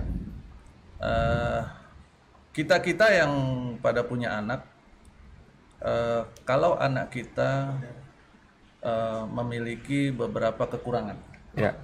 dalam arti misalkan, oh dia kurang pintar berbahasa Inggris, misalkan, kurang pintar apalagi matematikanya, Ya. misalkan. Yang kita lakukan apa sama anak kita itu? Eh, pilihannya dua nih, monggo dipilih. Nanti Bu Mira, Pak Abi silakan pilih. Ya. Teman-teman yang mendengarkan juga silakan pilih. Yang pertama, disekolahkan, dikursuskan, diajarin. Kalau duitnya nggak ada, mungkin pakai YouTube. Banyak pelajaran bahasa Inggris sekarang gratis lewat YouTube atau matematika dan sebagainya. Pokoknya gimana caranya supaya dia bisa jadi pintar, supaya bisa menguasai bahasa Inggris dan matematika tadi. Betul. Pilihan pertama. Pilihan kedua, buang anaknya, ya, ganti anak lain, ambil anak lain. Nggak usah dipikirin anak itu, biar dia mati di jalanan. ya, salah sendiri lu kagak bisa bahasa Inggris. Gitu. Ah, Bu Mira sama Pak Abi pilih yang mana? Pertama apa kedua? Yang pertama saya kursuskan. Nah. Tapi saya nggak punya duit gimana? Tadi kita cari di YouTube kan gratis, ada tuh sekarang. Ya, nggak perlu gratis. harus masukin KTP kan bu ke YouTube ya. Jadi udah ada tuh bahasa Inggris, bagaimana berbahasa Inggris gratis di YouTube. Ini contoh aja YouTube kan. eh, kemudian matematika, trik dan tips dan trik segala macam. Itu kan banyak sekarang di YouTube itu. Jadi ternyata anak-anak sekolah zaman sekarang itu lebih mengenal lebih mengenal YouTube-nya daripada gurunya. Hmm. Ya kan? Kalau ini gimana? Mereka pinter-pinter tuh sekarang masalah gadget, masalah teknologi. Jadi lebih men- lebih kenal Bu YouTube ketimbang Bu, Yusuf ya. daripada Bu Yusuf. Bu Yusuf. ini Bu Yusuf Bu Guru ya. nah, kembali ke sana. Kalau analogi sederhana ini saja, anak-anak kita kita memilih nomor satu diajarin, ya kan? Kalau kita punya duit ya dis- dikursusin, kalau nggak punya duit tadi cari cara. Mungkin pamannya bisa berbahasa Inggris, titipin pamannya, tetangganya, apalah segala macam ya. Ya. Siapa tahu mungkin di masjid-masjid ada pelajaran bahasa Inggris misalkan gitu kan. Nah, apalah kita lakukan. Itu orang tua dengan anak. Hmm. Bukankah para pengelola negara kita itu harusnya bertindak sebagai orang tua kita? Hmm. Ya kan? Betul. Bukankah mereka punya tanggung jawab? Tadi saya garis bawahi lagi dunia akhirat. Tanggung jawab untuk mengelola rakyatnya yang ada di dalamnya. Ya. Dan amanat konstitusi undang-undang dasar. Nah, Amanat konstitusi, betul. Betul. konstitusi undang-undang dasar. Kalau rakyatnya ada yang kurang mampu, tadi kalau dibilang "Oh, lulusan SD, lulusan SMP, gitu kan, nggak kompeten, ya tanggung jawabmu lah mengkompetenkan mereka, Ya. bukan malah marahin orang yang nggak kompeten, ya kan? Kalau yang ngomong itu adalah orang asing sono, ah itu Ya. pantas, Ya. Pantes. ya kan? Karena dia bukan keluarga Ya. kita. Ya. Tapi yang ngomong bapakku sendiri ya, Hmm. gitu loh. bapakku sendiri maki-maki aku kayak gitu, gitu. Nah, itu yang seharusnya tidak terjadi. Tanggung jawab dia. harusnya tanggung jawab dia. Nah, harusnya analogi itu atau cara pandang seperti itu yang dipakai oleh para pengelola negara kita sehingga eh, lebih mementingkan me- me- mengangkat kompetensinya kalau memang masalahnya kompetensi. ya kan? Tapi kalau saya lihat Sebenarnya apa yang sekarang sedang terjadi kalau kita ngomongin investasi, pembangunan dan sebagainya membutuhkan tenaga kerja asing dan bisa enggak misalkan? Eh, pertanyaan saya, apa sih yang berbeda dengan pembangunan hari ini dengan pembangunan Dulu. pada saat tenaga kerja asing masih dibatasi? Ada nggak yang berbeda? Hmm. Hmm, lebih banyak jalan tol di atas sih. Sama, sama bangunan, sama-sama konstruksi. Ya. Apakah Ah, lulusan-lulusan ada tol, teknik sipil ada tol laut juga, tol laut juga. Ada. itu oke. Kita punya PT PAL. Ya kan? punya galangan Jadi ada ya, berarti galangan, ada ya. galangan kapal hebat. Ada jawabannya ya. Iya kan? Eh, kalau tadi pembangunan jalan tol dan sebagainya, gedung-gedung, apa bedanya gedung dan jalan tol hari ini dengan jalan tol atau gedung zaman dulu? Hmm. Sama-sama gedung. Bedanya mungkin di arsitekturnya, Ya. ya kan, atau kelengkapannya. Iya, Tetapi bukankah semua itu sudah dipelajari dalam Iya. kampus yang tadi ibu Kampus, sebutkan, ya, ya, yang lulusannya jago-jago, Jauh-jauh. ya kan? Bahkan eh, salah satu dari lulusan apa namanya eh, warga eh, dari warga negara Indonesia yang menjadi diakui menjadi se- salah satu dari orang terpandai di dunia, Ya. Pak Habibie, Iya, ya kan? Betul. Itu orang Indonesia loh. orang Ya. Indonesia. Dan ya tercatat Pak Habibie itu rekor eh, apa namanya IQ lima orang terbe- tertinggi IQ-nya di Asia. Ya, di atas 140 kalau nggak salah. Nah, Jadi satu berbanding ratusan juta itu. itu gitu loh. Jadi artinya Maksudnya kita sebenarnya pernah punya, bukan pernah punya, dan saya yakin mungkin banyak. banyak Habibie Banyak Habibie lain yang yang lain. banyak gitu loh. Nah, sekarang tinggal bagaimana kita menemukan mereka Betul. Yes. mengundang mereka, mencari mereka untuk membangun lagi Betul. di sini, Betul. gitu kan? Bukankah lebih penting kita mengundang mereka Yes. Betul. daripada mengundang orang lain? Orang lain. Darah cinta tanah airnya itu ada pastinya ya. Sekali lagi kita merdeka. Merdeka. Ya. Jadi, begitu Pak Abi. Baik, eh, satu lagi kita bahas sebelum kita bahas juga kan hari ini kan RUU eh, Omnibus Law, Omnibus Law eh, Cipta Kerja antara harapan dan pertentangan. Kita memang sedang bahas pertentangannya nih. Tetap kita nanti akan bahas harapannya. Ya, mudah-mudahan harapan itu menjadi kenyataan. Tapi satu lagi klausul yang saya mau lempar nih di forum ini ke Ibu Mirah dulu terkait cuti Bu. Kita belum ngo- ngobrol tadi masalah cuti. Ya, cuti eh, yang diatur di sini dan di rancangan ini istirahat mingguan ya. Saya baca di sini aturan lima hari kerja itu dihapus. Satu, ya. Yang kedua, cuti menjalankan ibadah keagamaan ya. Misalnya kalau cuti haji bagi orang yang, ibadah haji. Nah, ini gimana nasibnya nih Bu dengan adanya RUU ini? perlu penjelasan nih Bu kita Bu. Hmm. Ibu akan sangat nangis lagi kayaknya. Makanya tadi dari awal saya bilang kalau sudah maka hulu nih hulu. Hulu. Yang, yang paling pertama adalah terkait dengan eh, perubahan pemberian upah persatuan hasil, persatuan waktu. Hmm. Ke bawah itu. semua tuh ya? Itu ke bawah semua. Iya, iya. Kalau orang sudah eh, menggunakan upah persatuan hasil, persatuan waktu artinya semua hak termasuk di dalamnya cuti. Hmm. Yang tadi disebutkan cuti haid, cuti melahirkan, cuti menjalankan ibadah agama sekalipun, Hmm. atau hak kita yang selama ini dalam satu bulan dapat satu hari, Ya. yang setahun 12 hari, itu nggak bakalan ada. Hmm. Karena kan rentetannya adalah kemudian status pekerjaan mereka juga udah nggak ada juga. Ya, betul. Nggak jelas dia bukan jadi karyawan tetap lagi. Hmm. Outsourcing yang diperluas, kemudian kontrak juga nggak jelas, kontrak yang terus menerus dilakukan. Ya. Artinya ini hulu gitu loh, ketika Hulunya, iya. upahnya sudah dalam dikondisikan eh, persatuan waktu per jam ataupun per hasil, ya sudah semuanya akan mengikuti. Iya. Semuanya sudah tidak ada lagi hak gitu loh. Artinya apalagi yang bicara namanya cuti. Satu tambah lagi eh, ini masuk ke dalam materi saya lanjut aja ngomong nggak ingat aja. PHK menjadi dipermudah Hmm. dengan RUU Omnibus Law Cipta Kerja ini. Kenapa Bu Mira kenapa dipermudah? Ya iyalah, karena kan outsourcing diperluas. Iya, Dalam RUU. Omnibus Law Cipta Kerja itu ada klausul tentang outsourcing diperluas. Kalau outsourcing sudah outsourcing semuanya Hmm. Ya. tanpa batasan waktu kerja atau kontrak itu eh, tidak apa tidak terbatas terus menerus, Ya. iya otomatis Betul. PHK mah gampang-gampangnya namanya outsourcing. Coba tanya kawan-kawan yang outsourcing itu, kapan pun bisa dipecat Ya. nggak dapat pesangon pula. Coba tanya anak-anak outsourcing anak-anak kontrak-kontrak itu. Nggak ada kok dapat pesangon mereka. Udah pecat aja kapan pun si oknum pengusaha itu pada mau seenak-enaknya sendiri. Ini ini yang yang menjadi klausul eh, dari beberapa klausul yang kami sampaikan itu eh, men- menolak gitu ya PHK yang dipermudah karena adanya status outsourcing dan kontrak serta yang upahnya persatuan waktu gitu loh Kemudian yang selanjutnya adalah jaminan sosial. Hmm. Nah jaminan sosial udah nggak ada. Makanya tadi tiga hal prinsip yang tadi saya awal tadi, tiga Ya. prinsip itu salah satu jaminan sosial. Sudah tidak lagi mendapatkan jaminan sosial. Kenapa? Kan udah nggak ada lagi eh, ininya apa namanya itu kejelasan eh, status mereka sebagai pekerja. Ya. Kemudian juga upahnya lagi yang tadi awal. Ya, betul. Otomatis BPJS kesehatan, BPJS tenaga kerja udah nggak ada, bisa-bisa bubar tuh. Ini ini mau ke mana nih? Betul. Selama ini BPJS kesehatan, BPJS tenaga kerja ini kan amanat konstitusi Undang-Undang Dasar 45 juga. Betul. Dan eh, BPJS naker kan eh, uangnya juga kan banyak banget nih. Kan ujung-ujung pemerintah juga butuh juga duit BPJS naker untuk pembangunan bangsa. lah kalau dibubarin gimana ini gitu loh maksud saya. Artinya ini ini ini terus berkaitan, nggak bisa kita separuh-separuh. Betul. Nggak bisa kita Turunannya ke situ ya? Oh iya, ini upah udah ambruk semua gitu loh. Ya. Ya. Ini upahnya per jam mau ngomong apa kalau kita per jam? Udah nggak ada. Saya kerja di perusahaannya Pak Denny Mas Denny. Iya.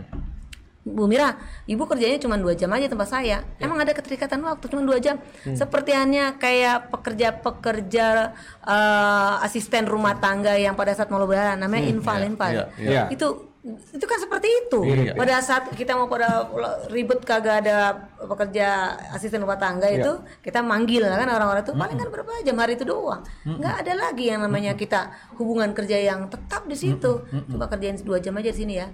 Cuci piring dan segala macam. Selesai. Setelah itu udah nggak ada hubungan. Iya. Itu akan ke arah sana gitu loh. Iya. Kalau menurut saya ini kasarnya nih, kalau menurut saya, kalau kita bicara tentang tadi upah persatuan, semua yang namanya cuti emang dia dapat cuti kan enggak? Iya. Karena kan cuma dua jam pak, bu. Ya. Ibu kerjanya di sini cuma dua jam. Ibu mau niur di BPJS apa orang cuma dua jam, ada begitu. Tapi bisa juga ada situasi kondisi, Bu Mira kerjanya nanti malam ini 12 jam bisa dong. Karena udah nggak ada lagi batasan. Kalau di Undang-Undang 13 tahun 2003 tadi saya sampaikan 40 jam per minggu, yang sip 3 35 kan gitu, kemudian satu hari 8 jam itu udah nggak ada. Ya. Gitu loh maksudnya. Otomatis Undang 13 2003 hilang Hilang, Hilang. total hilang ya. total, hilang total. dan digantikan dengan ini. Hilang Dan teman-teman yang sebagai praktisi HR akan belajar ulang lagi Oh tentang pasti. bagaimana sia-sia yang udah lulus-lulus itu. gimana Pak Denny? Kalau itu pasti Pak, belajar ulang. Belajar ulang pasti dan harus. penerapannya juga nggak gampang nih. Masalah berikutnya adalah apakah posisi kita kalau tadi Masih Bu Mira bilang, Nah. masih kita masih punya posisi untuk belajar apa enggak? Itu dia. Itu aja isinya kan gitu. kalau tadi secara ekstrim Bu Mira sampaikan wah, jangan-jangan orang HR-nya udah nggak ada nanti. Udah nggak ada. Ya kan? Semua. Karena pekerjaannya semua pekerjaannya semua tadi dihitung per jam, Ya. upahnya per jam, maka menjadi super super sederhana akhirnya bagi manajemen atau tadi si oknum pengusaha untuk itu udah saya cuma butuh satu orang payroll misalkan untuk ngitungin berapa jam dia kerja itu doang gua bayar Ya. saya nggak butuh lagi ngurusin eh, hubungan industrial yang harmonis nggak perlu karena begitu selesai kalau tadi Bu Mira bilang dua jam selesai udah pergi Iya. Udah. Tuh. Ya. Dan tadi tentang cuti memang benar. Iya. Itu eh, sesuatu yang otomatis akan terjadi pada saat upah hanya diberikan per jam. Hmm, hmm. Karena upahnya hanya eh, per jam, ada dibayar dua jam selesai, berarti hubungan kerja udah selesai. Udah selesai, nggak Nggak ada ada, lagi, nggak ada cuti, cuti, ngomongin cuti. nggak ada ini. Jadi kalau dia mengklaim dirinya cuti, Ya. ya, berlakulah itu tadi, nowok nope kan gitu. Iya. Iya. Nowok nopenya jadi Oh iya. besar-besaran kan Oh gitu. iya, kalau dia mau cuti cuti aja tapi nggak gue bayar kan Iya. gitu. Iya, silakan cuti mah cuti aja. kan kan bapak bayar, kan nggak ada ngapain? Iya, betul. Sama dengan tadi izin haji, silakan haji. Ah, Silakan aja bapak kan nggak ada hubungan. mau haji 6 bulan? Ah, silakan, silakan. Oh, 6 bulan di sana nginep dulu. Ya kan udah nggak ada ke- ini nggak ada hubungan. Dan lebih fatal lagi adalah di sini yang paling yang fatal sanksi pidana itu dihilangkan. Hmm. Dalam RU Omnibus Law Cipta Kerja ini di pasal pasal 90 Undang-Undang 13 itu dihapus tentang sanksi pidana. Hmm. Artinya pekerjaan Pak Hakim dan Pak Jaksa ini sudah agak mendingan terkait dengan perburuan. Dia ngurusin para penjahat-penjahat Ya, ini yang kan lain gitu. kan gitu. Ini Ya, ini ya. ini ini Luar luar, biasa. biasa. makanya Luar biasa. kenapa kita kenceng. Ya. Ini bukan soal untuk diri sendiri Betul. gitu loh. Ini mah bener-bener Ya. makanya ketika ada mohon maaf ini kan seperti adu domba nih. Seperti kita dipecah belah ya. Hmm. Betul. Ketika ada beberapa rakyat Indonesia yang punya nama besar, yang punya pengikut banyak, influencer lah ya. Ya. Kemudian dia menyampaikan di berbagai media sosial, yang mengajak bahwasannya omnibus law itu penting dan segala macam. Ini saya cukup sedih, miris di sini, miris Hmm. banget. Coba to- tanya di hati nurani mereka, gitu loh. Tanya di hati nurani mereka. Mungkin nggak baca mereka ya. Bukan nggak baca, saya kira esensi kepedulian Esensinya antar sesama anak bangsa pribadi, ke mana?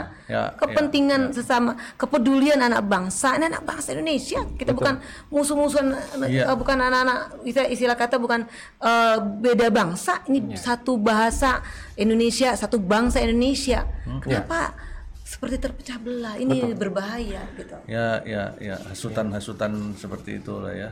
Betul. Eh, ya. Memang kalau saya lihat Pak Abi, Ya, silakan Pak. eh apa namanya? Pada saat kita sudah memahami Ya. memahami dengan benar apa sebenarnya isinya, ya mungkin kita akan berpikir, Ya. kan? Maka sebaiknya pada saat kita belum memahami isinya, hmm, itu sebaiknya jangan sembarangan ngomong lah kasarnya gitu kan. Iya.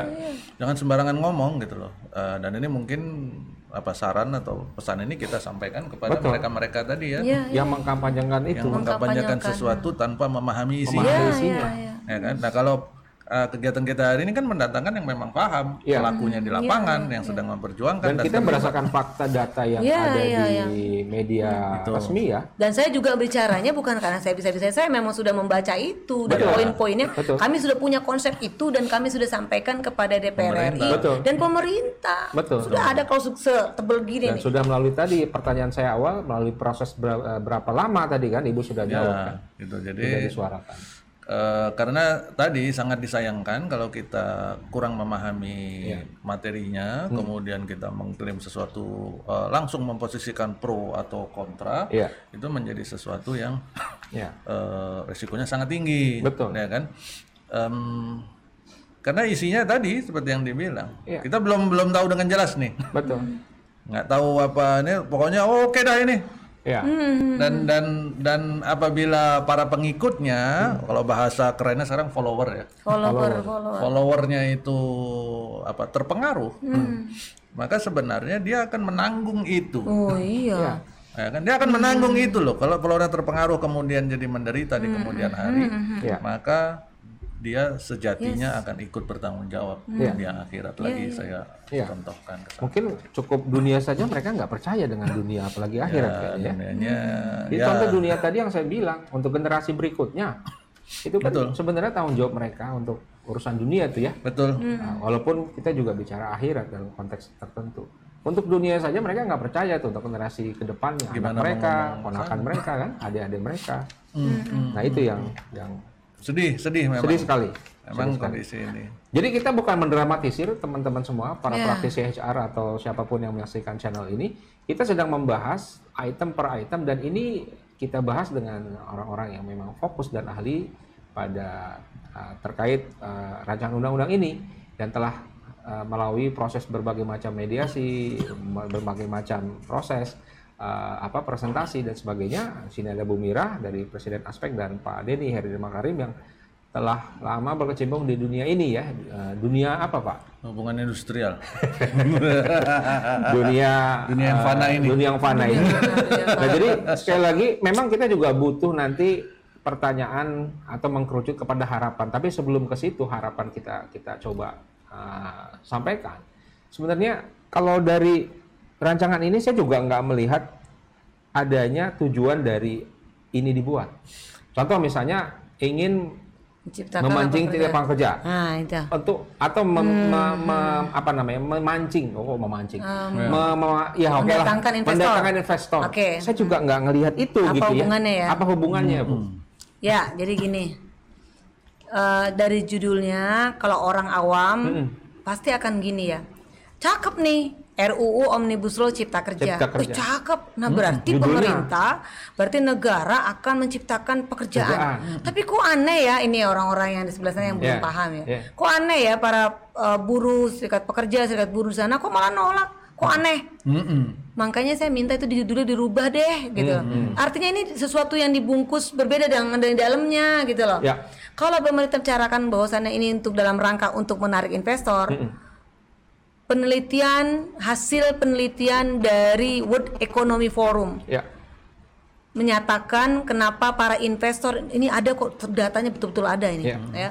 Nanti saya eh, share lah. Eh, bahwa kenapa investor tidak mau datang ke Indonesia? Hmm. satu karena korupsinya gede banget banyak banget. Korupsi. penegakan untuk korupsi itu. Nah, ya. Ya mohon maaf lemah. Saya nggak bilang hancur ya. lemah.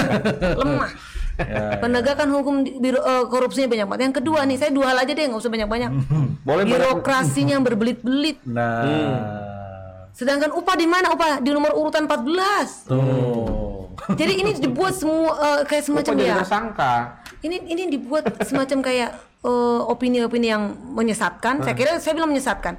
Bahwasannya kenapa investor nggak mau masuk karena buruh selalu demo terus, selalu buruh naik minta naik upah terus. Itu salah besar.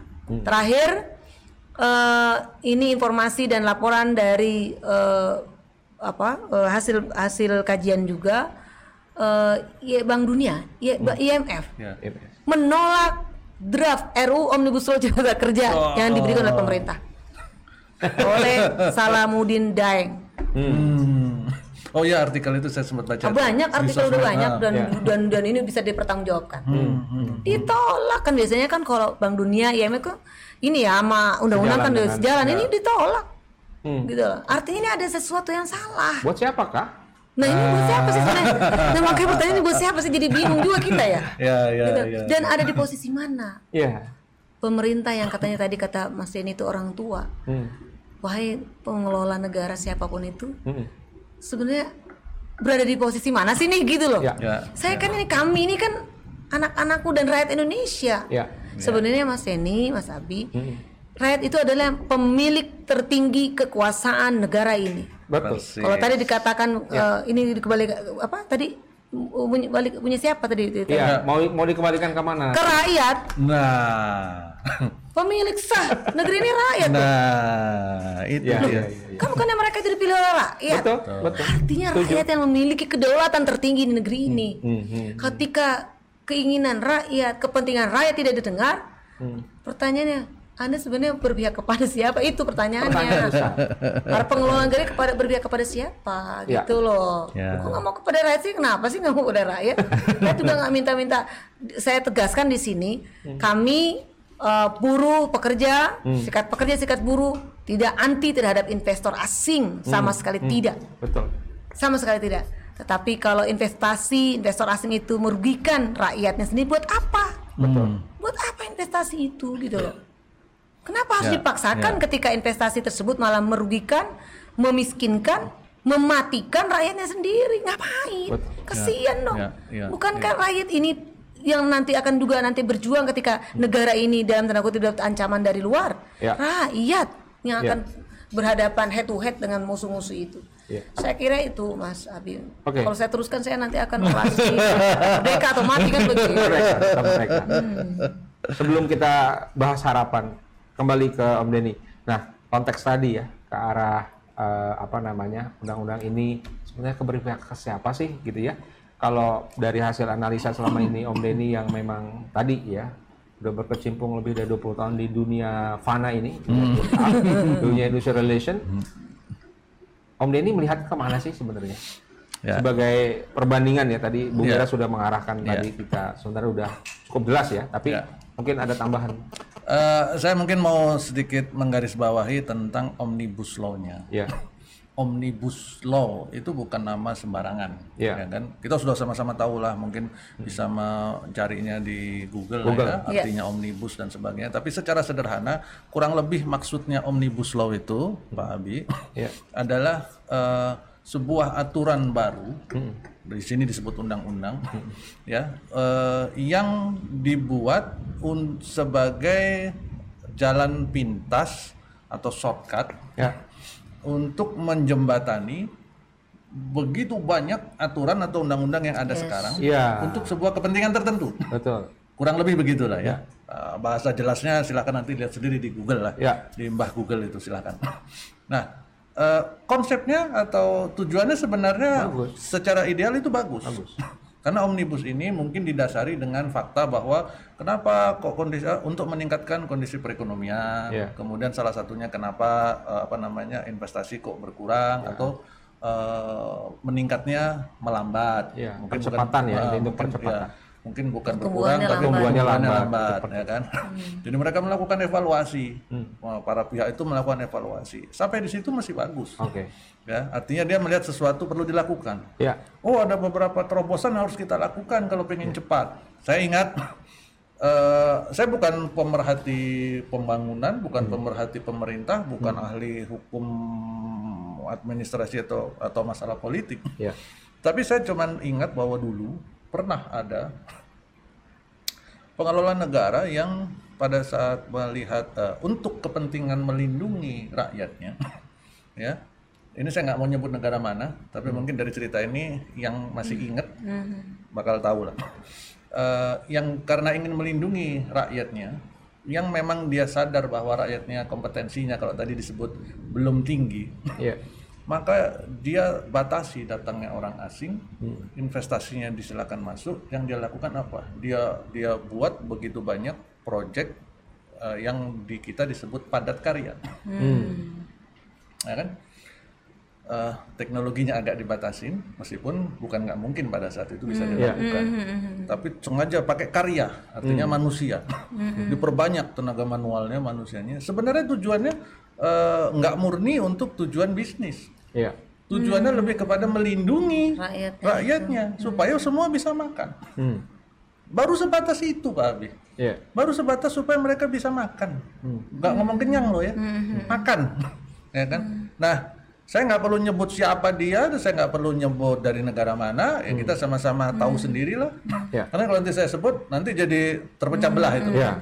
Ya, akan ada pro dan kontra. Saya nggak mau ikut. dan kita nggak ngomong- nggak ngomongin politik. Kita nggak ngomong politik, tapi eh, praktek itu pernah dilakukan di sebuah negara, dan itu fakta.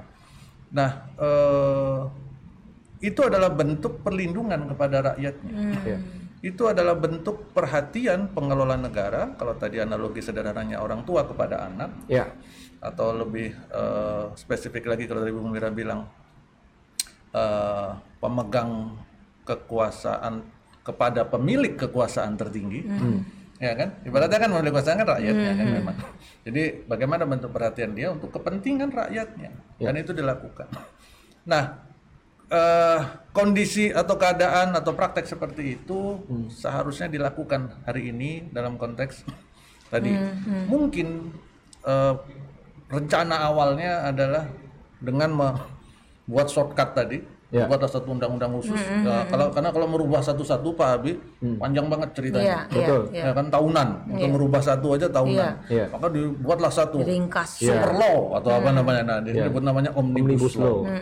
Nah, itu langsung memutuskan Iya. ini dia bikin jalur sendiri. Nah, kalau konsepnya adalah untuk percepatan investasi dan sebagainya sampai di situ bagus. Cuma dalam prakteknya Implementasinya. dalam prosesnya hari ini ternyata isinya kelihatannya ada selipan-selipan. Ya. Nah, eh, kalau kita ngomong selipan tuh kayaknya cuma sedikit ya kan. Oh ini Tapi selipannya kok banyak kan gitu. Jadi isinya selipan semua. bundelan-bundelan. Nah, bundelan-bundelan, sorry. bundelan-bundelan. Jadi bundelan inilah yang harus kita perhatikan. Karena bundelan ini ternyata eh, apa namanya? gulungan-gulungan ini, Sebundel-bundel itu ya. sebundel-sebundel ini ya, segebok ini isinya justru merugikan rakyatnya Ya. gitu loh. Nah, ini ini yang yang penting. Jadi proses awalnya mungkin bagus, Ya. tetapi dalam prakteknya ternyata eh, waktu mau dibuat isinya kok malah Jauh dari harapan. jauh dari harapannya sehingga menimbulkanlah pertentangan seperti tadi yang disampaikan dan dilakukan oleh teman-teman serikat sekarang. Hari ini kelihatannya baru teman-teman dari serikat yang melakukannya. Yang me- yang ber- berani berdiri tegak eh, apa namanya menuntut. Bersuara. bersuara menuntut apa namanya keadilannya. Ya kan eh, apa namanya ini yang mungkin karena yang lain belum paham Iya. maka penting bagi kita semua, termasuklah di dalamnya adalah teman-teman di HRD, untuk bisa memahami sebenarnya apa sih omnibus law itu. Ya. Jangan buru-buru kita me- eh, mengklaim diri kita setuju atau nggak setuju. Yes. Bukan masalah setuju nggak setuju. Betul. Kalau ditanya Bu Mira apa setuju apa nggak? Setuju sebenarnya ada omnibus law. Ya. Cuman isinya, yang perlu diperbaiki. Ya. Kita bukan nggak mau dirubah Betul. itu kan jadi eh, terbukti dari apa yang dilakukan oleh Ya. Bu Mira dan timnya beserta KSPI sampai bawa tadi apa namanya segebok katanya kok apa namanya draftnya ya versinya dari teman-teman serikat terus minta dilakukan kajian ulang dari awal nah itu menunjukkan bahwa sebenarnya mereka atau teman-teman serikat bukan yang nggak mau. Mereka mau mau saja gitu loh. Nggak masalah karena kita untuk kepentingan bersama. Ya. ya kan? Tapi tadi isinya jangan makin menghancurkan rakyat. Jangan makin merugikan para pekerja. Ya. itu eh, omnibus law dalam arti sebenarnya. Ya. dia didirikan sendiri me- melewati begitu banyak batas untuk kepentingan tertentu. Nah sekarang kepentingan tertentunya ini kepentingan apa? Ya. ya kan kalau dilihat dari isinya hari ini yang kita bahas hari ini dengan Ibu Mira kan baru tentang undang-undang eh, eh, rancangan undang-undang yang cipta kerja. Cipta kerja. Belum perpajakan, Tapi banyak. belum Ternyata banyak kan? Iya. Ya. Dia mau menyentuh berbagai macam Iya. undang-undang. Banyak. Ya. Termasuk kalau tadi kalau nggak salah eh, ada tentang pendidikan, Pendidikan. Perpajakan. ya perpajakan, pertambangan, perizinan Banyak dan sebagainya. Saya Lingkungan. aja- nah, lingkungan, saya aja nggak hafal tuh, udah banyak ya. Cipta kerjanya salah satunya saja. Ya, betul. Nah, yang salah satunya aja udah seperti ini. Seperti ini. Ya. Ya kan? Nah, jadi ini, ini yang yang eh, apa namanya kita perlu eh, sama-sama pahami sebelum akhirnya kita bersikap atau eh, bersuara. Ya. Ya. Saya, Begitu ya. Habib. saya nambahin apa yang Boleh, boleh silakan Ibu. Ah, Mas Denny ya, eh, betul. Jadi apa yang kita bahas hari ini adalah eh, bagian daripada sekian banyak eh, RUU Omnibus Law yang sebenarnya ini ada persoalan juga. Ada salah satu kawan-kawan eh, di KSP itu yaitu PGRI yang menyampaikan juga dari atau para aktivis pendidikan menyampaikan tolong disuarakan oleh Bu Mira ketika Bu Mira eh, menjadi narasumber di mana pun gitu atau menyampaikan tentang omnibus law cipta kerja tolong selipkan Ya. eh, ke- apa ini kami gitu ya apa suara-suara kami terkait dengan pendidikan. Jadi di omnibus RU omnibus law eh, ini ada tentang pendidikan. Jadi ada lingkungan pendidikan perpajakan pertambangan kemudian apalagi keagamaan kayaknya itu tentang sertifikasi halal haram itu dan cipta kerja. Salah satunya pendidikan. Nah pendidikan itu mereka khawatir ya sedikit yang yang saya eh, dapat terimakan itu mereka. Jadi nanti saking parahnya itu nanti ijazah pun sudah tidak lagi menjadi sebuah keharusan dalam hal untuk mencari pekerjaan. Ini kan berbahaya. Nah makanya eh, saya juga mendorong kepada para eh, expert atau para aktivis-aktivis yang berkecimpung di pendidikan untuk berani bersuara gitu loh. Nanti akan kita eh, bantu juga, kita akan bantu juga karena memang eh, ini butuh orang-orang yang memang harus berani. Sepanjang kita tidak melakukan hal-hal yang tadi dikatakan oleh Mas Abi, kita bukan orang masuk ke arah politik. Betul saya setuju. Ya, tidak ada hubungannya politik politik ini nggak praktis ada. tidak ya. Sama sekali nggak saya pastikan sama sekali. mewakili partai Saya clear di sini. Saya tidak mewakili partai mana pun. Saya clear di sini. Kita sudah selesai lah pilpres 2019 lalu sudah Hmm. Selesai. Saya duduk di sini tidak mewakili partai mana pun, tetapi saya mewakili atas nama bangsa Indonesia, atas nama rakyat Indonesia Betul. yang sekarang ingin mendapatkan haknya sesuai dengan konstitusi Undang-Undang Dasar 45, terutama mendapatkan pekerjaan dan penghidupan yang layak. Ya. Artinya clear banget apa yang saya sampaikan ini memperjuangkan bukan untuk pribadi saya, saya udah tua. Ya, bukan untuk pribadi saya, tetapi untuk anak-anak Indonesia yang di sana itu sekarang sedang belajar, sedang menuntut ilmu yang kemudian nanti dia lulus. Ya.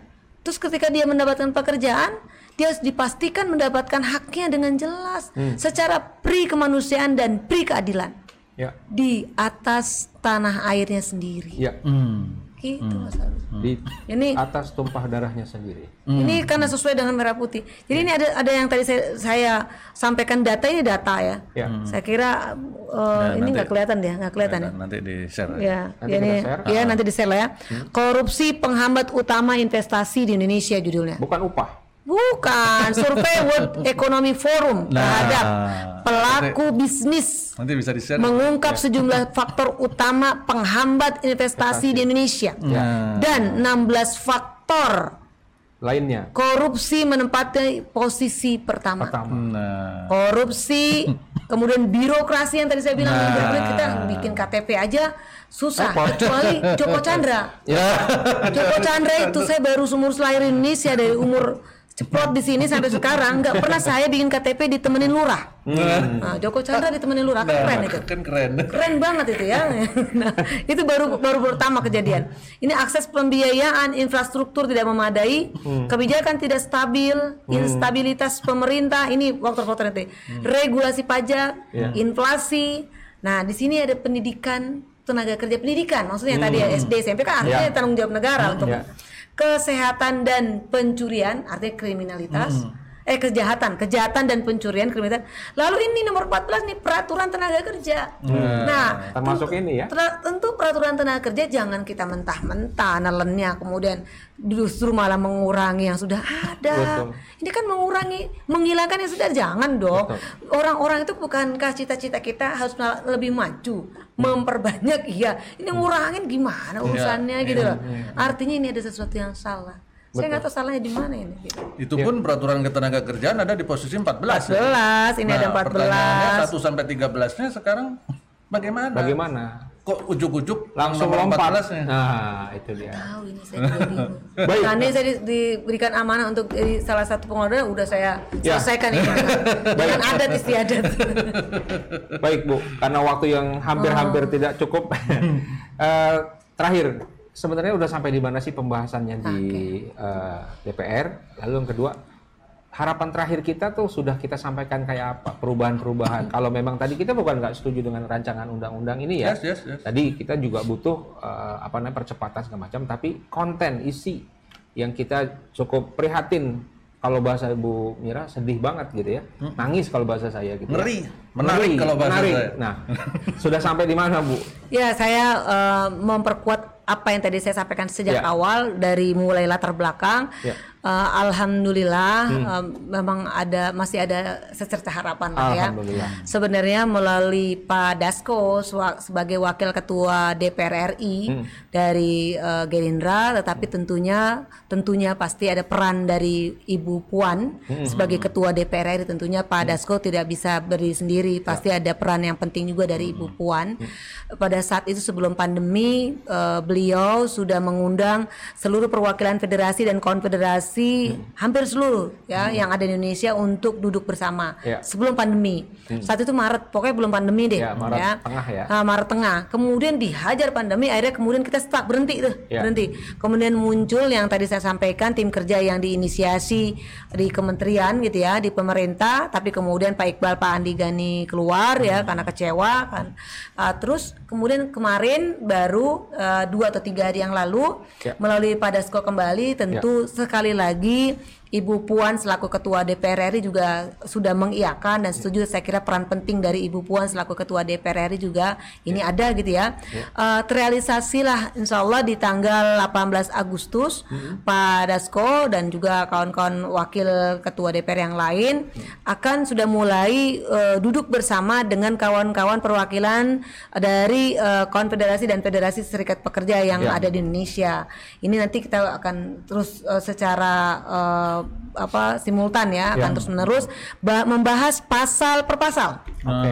Ini nih ini masih ada secerca ada harapan, secerca nih. harapan. dan Yang ditunggu. dan eh, disampaikan juga kami Pak Iqbal juga menyampaikan bahwasanya eh, DPR RI ini adalah garda terakhir kita. Betul, betul, betul. Kan tadi ini adalah wakil rakyat Wakil rakyat. Rumahnya rakyat. Artinya pertahanan terakhir rakyat ya di situ. Betul. Gitu. loh. Mau ke mana lagi ketika memang sudah kita tidak lagi mungkin kita tidak sepertinya hopeless tidak ada harapan kepada pemerintah yang sekarang ini terus berjalan gitu ya. Tetapi di sini ada yang namanya rumah rakyat. Di dalamnya ada wakil-wakil rakyat kita. Insya Allah mohon doanya. Amin. Kita Amin. positif saja, positif. positif. saja dulu ya karena memang mudah-mudahan ya ini diawali dengan itikat baik ya. Eh, sekali lagi eh, kami mengapresiasi ya kepada DPR RI, kepada Ketua DPR RI dan juga wakil-wakil Ketua DPR RI Ya. yang mau kan sebenarnya kalau mereka kalau sudah tidak peduli bisa aja nggak mau juga kan bisa dong. Ya. Tapi mereka mau gitu ya mau Ya. kemudian mengajak kami berunding eh, nanti membahas pasal per pasal. Saya garis bawahi pasal per pasal. Pasal per pasal. Ya pasal per pasal. Jadi tetapi yang kedua itu tidak menghilangkan Ya. tidak juga menghambat, tidak juga bisa menghalang-halangi kami untuk demo atau aksi unjuk rasa. Oh, itu hak hak, Jadi hak ini warga negara. hak sebagai warga negara dan tidak ada masalah saya kira sepanjang sesuai dengan konstitusi. Betul, Ya. betul. Kalau demonya juga damai, damai saja disalurkan secara resmi, Hmm. secara konstitusi dan tidak rusuh dan lain segala, segala macam, saya kira nggak perlu khawatir seluruh pihak. Betul, betul. Nah, yang menjadi persoalan ini juga kami eh, mengkoreksi atau juga memberikan eh, saran ya kemarin dua atau tiga seminggu yang lalu lah. Kami dari Konfederasi Serikat Pekerja Indonesia atau KSPI melakukan aksi unjuk rasa eh, di DPR RI pertama dari pagi sampai setengah hari gitu ya. Kemudian kami beranjak kepada ke kantor depan kantor Kementer, eh, Kemenko Perekonomian. Di sana ada orang yang aksi juga demo mendukung Omnibus Law. Nah, ya saya nggak tahu itu dari mana Siapakah tuh lupa mereka? ya kayak LSM gitu ya. Nah, kami sih nggak ada masalah sebenarnya. Jadi aparat keamanan saat itu juga sudah menjaga, sudah memberikan batas Batasan. gitu. Nggak ada masalah ketika kami ada dari kawan kami yang orasi, dari pihak yang mendukung sana melemparkan kami, kami uh, botol-botol air mineral yang penuh air, provokasi dan juga batu-batu.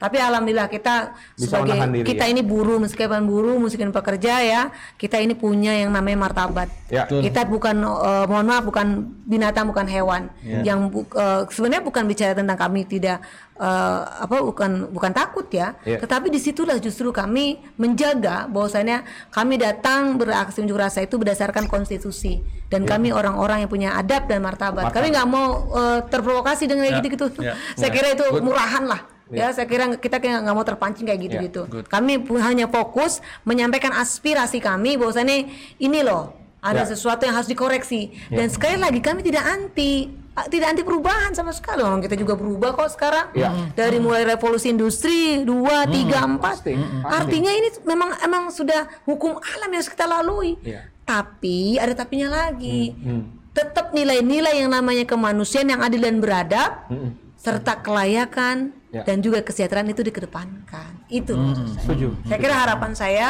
sudah di itu ya, Mas Abi. Sudah ditutup belum? Si- Silakan. Harapannya Ibu. Nah, harapan kami, saya kira saya eh, mencoba untuk menyampaikan aspirasi juga Ya, dari kawan-kawan pekerja atau buruh Pekerja. serikat pekerja buruh. Ya. Yang pertama, pekerja atau buruh Indonesia itu tidak anti investasi. Oke, Siapa pun itu, investasi asing ke mau lokal silakan datang. Kami senang banget. Dengan sangat terbuka kami menerima mereka. Betul. Sepanjang investasi tersebut tentu bermanfaat, ada timbal baliknya untuk rakyat. Artinya manfaatnya apa? Artinya rakyat bisa merasakan bagaimana juga dengan investasi tersebut rakyat bisa merasakan mendapatkan ikut sejahtera. sejahtera, entah itu mendapatkan pekerjaannya, entah itu dari dari akibat investasi itu dia mendapatkan uh, usahanya dan lain sebagainya. Iya. Kami setuju. Ya, tetapi kalau misalnya investasi tersebut malah memiskinkan kami, Betul. menyingkirkan kami dari negeri kami, artinya perlu kami merapatkan barisan Ya, sebagai rakyat Indonesia. Yang kedua, kami tidak anti teknologi, kami tidak anti perubahan, itu udah hukum alam. Iya. Kita akan sudah hilang yang namanya surat menyurat zaman dulu, ya pakai pos dan segala macam. Sekarang udah pakai email dulu, sekarang eh, pakai email. Mungkin sekarang nggak pakai email lagi, udah langsung kita sekarang kirim dengan WhatsApp dan segala macam. Artinya kita kami buruh pekerja Indonesia itu termasuk orang-orang cerdas. Kita nggak nggak ini kok nggak anti-anti seperti Betul. itu. Tapi mohon dengan sangat ini dilakukan secara bijak Ya. bertahap kita sama-sama tahu yang namanya pengangguran di negeri ini lebih daripada 7 juta orang. Orang miskin kita juga mungkin angkanya saya nggak tahu makin bertambah di pandemi covid ini ya. Dan pendidikan kita masih di level SD SMP artinya artinya tolong. Ini tolong dilakukan secara bertahap tidak langsung blok blok blok. Ya, ya. ya yang ketiga saya kira ajak kami berunding bicara. Jadi poin sebuah persoalan permasalahan itu adalah karena tidak ada perundingan, tidak ada musyawarah mufakat, tidak ada duduk bersama. Semua akan selesai. Siapa pun mau kita masalah bicara tentang di keluarga, pribadi di antar teman, tapi kalau kita duduk bersama, kita saling berdiskusi, insya Allah jalan keluar pasti ada. Betul. Tapi kalau kita sudah saling menarik diri, apalagi sampai menutup diri, Hmm. Kita tidak akan pernah menyelesaikan atau Ya. menghasilkan sebuah solusi. Artinya buruh pekerja Indonesia insya Allah cerdas, kita sudah menyiapkan konsep-konsep. Jadi nggak usah khawatir, kita juga eh, banyak yang lulusan-lulusan universitas universitas termuka, Iya, terkemuka iya, dan terkenal dan juga terorganisasi dengan baik gitu ya. Artinya kita siap untuk memberikan konsep-konsep Betul. bicara tentang konsep tentang bagaimana supaya pengusaha, perusahaan, pelaku usaha itu bisa mendapatkan usahanya secara enak tanpa ada beban dalam tanda kutip ya, tanpa merasa dirongrong, tanpa merasa dibebani, baik itu oleh uh, pekerja atau siapa pun kami punya. Ya. Artinya duduk bersama. Ya. Kemudian yang selanjutnya adalah saya kira uh, kami mohon dengan sangat semua pihak, semua pihak jangan siapa pun itu, jangan mencoba-coba untuk memperkeruh dengan saling memecah belah kami Ya. dengan mengadu domba kami, janganlah. Ya, artinya nilai-nilai di Pancasila sila ketiga yaitu persatuan Indonesia itu tolong dipegang. Betul. gitu. Janganlah kita dipecah-pecah. Kita tidak ada lagi sekarang ini uh, bi- uh, bicara tentang agama, kita sudah tidak ada lagi. Sudah sudah inilah. Kita bicara ini adalah satu bahasa, satu bangsa Indonesia. Mumpung di menuju uh, berapa hari 17 Agustus Ya. 2020 saya kira kasihan kasihan para pahlawan-pahlawan bangsa ini yang sudah mengorbankan nyawa, harta dan jiwa dan raganya istilah kata. Mereka nggak kepikiran itu, nggak mereka kepikiran pada saat mereka uh, menggunakan bambu runcing, menggunakan senjata yang apa adanya itu. Mereka nggak kepikiran akan mendapatkan jabatan, nggak kepikiran mendapatkan harta, nggak kepikiran mendapatkan apa pun itu. Yang ada kepikiran kami akan pengen lepas daripada penjajah-penjajah ini. Yang kepikiran mereka pada saat itu adalah kami merdeka sebagai bangsa Indonesia. Ketika negara ini sudah merdeka, artinya kita yang sekarang ini nggak berhadapan dengan asing, ya, dengan penjajah, punya kewajiban untuk mengisi bangsa negara ini dengan apa? Dengan prestasi, dengan karya, Ya. dan tanpa harus berpecah belah. Betul. Mengutamakan persatuan dan kesatuan. Mungkin itu Mas Oke. Abi dan juga Mas Denny. Terima kasih. Luar biasa Bu Mira. Terakhir closing mungkin Om Denny. Baik, dari saya sedikit saja, tetapi mudah-mudahan ini bisa sampai kepada yang berkepentingan, ya, eh, baik langsung ataupun tidak langsung. Saya hanya ingin eh, menyampaikan harapan kepada Bapak Ibu yang terhormat yang ada di rumah rakyat yang tadi Mira sampaikan. Eh, Bapak Ibu yang terhormat yang ada di sana, jangan lupakan bahwa eh, jabatan yang Bapak Ibu pegang semua hari ini, ya, itu bukan jabatan mudah, bukan jabatan sederhana dan bukan jabatan ringan, bukan pekerjaan ringan. Eh, percayalah bahwa tanggung jawabnya dunia akhirat. Sampai sudah tinggalkan jabatan itu, tanggung jawabnya masih ada di tangan Bapak Ibu semua. Bahkan Bapak Ibu semua waktu masuk di liang kubur nanti, ya, itu tanggung jawabnya akan ditagih lagi di sana, ya. Sehingga berhati-hatilah dalam menggunakan pena, dalam menggunakan suara dan dalam menggunakan tangannya. Ya. Bapak Ibu semua yang ada di rumah rakyat di sana, ya, Bapak Ibu yang terhormat sekali, ya, itu eh, sungguh memiliki kekuasaan untuk menentukan arah negara ini. Ya, jangan berpikir itu ada hanya melulu tanggung jawab pemerintah. Nah, Bapak Ibu yang ada di rumah rakyat sekarang lagi pegang bola panasnya ini. Ya, di sinilah diharapkan eh, apa namanya ya keberpihakan atau eh, kembali kepada amanah apa yang diberikan oleh pemberi kuasa kepada penerima kuasa. Ya, penerima kuasanya siapa? Ya Bapak Ibu yang ada yang terhormat yang ada di rumah rakyat itu. Pemberi kuasanya siapa? Seperti kata Bu Mira dan kata kita semua tadi, rakyat. Rakyat. Ya. Dan Bapak Ibu semua di sana adalah wakil-wakil rakyat. Saya rakyat, Ibu Mira rakyat, Pak Abi rakyat. Jadi Bapak Ibu semua yang ada di rumah rakyat sana adalah wakil kami. Maka bertindaklah seperti halnya wakil. Ya, karena itu akan dituntut pertanggungjawabannya ya yang kami lakukan yang kami lakukan hari ini yang yang dilakukan oleh Ibu Mira dan timnya itu eh, kita lakukan semaksimal mungkin sebatas yang kami mampu. Ya. Mudah-mudahan Bapak Ibu yang terhormat di rumah rakyat dapat menyadari eh, dan benar-benar kembali pada fungsinya eh, memikirkan rakyatnya. Rakyatnya itu siapa? Rakyat Indonesia. Ya bukan rakyat yang lain ya bukan rakyat negara lain tapi rakyat Indonesia. Karena Bapak Ibu yang terhormat adalah wakil rakyatnya Indonesia. Begitu sih dari saya Pak Abi. Terima kasih. Baik, terima kasih Pak Denny, eh, Bu Mira.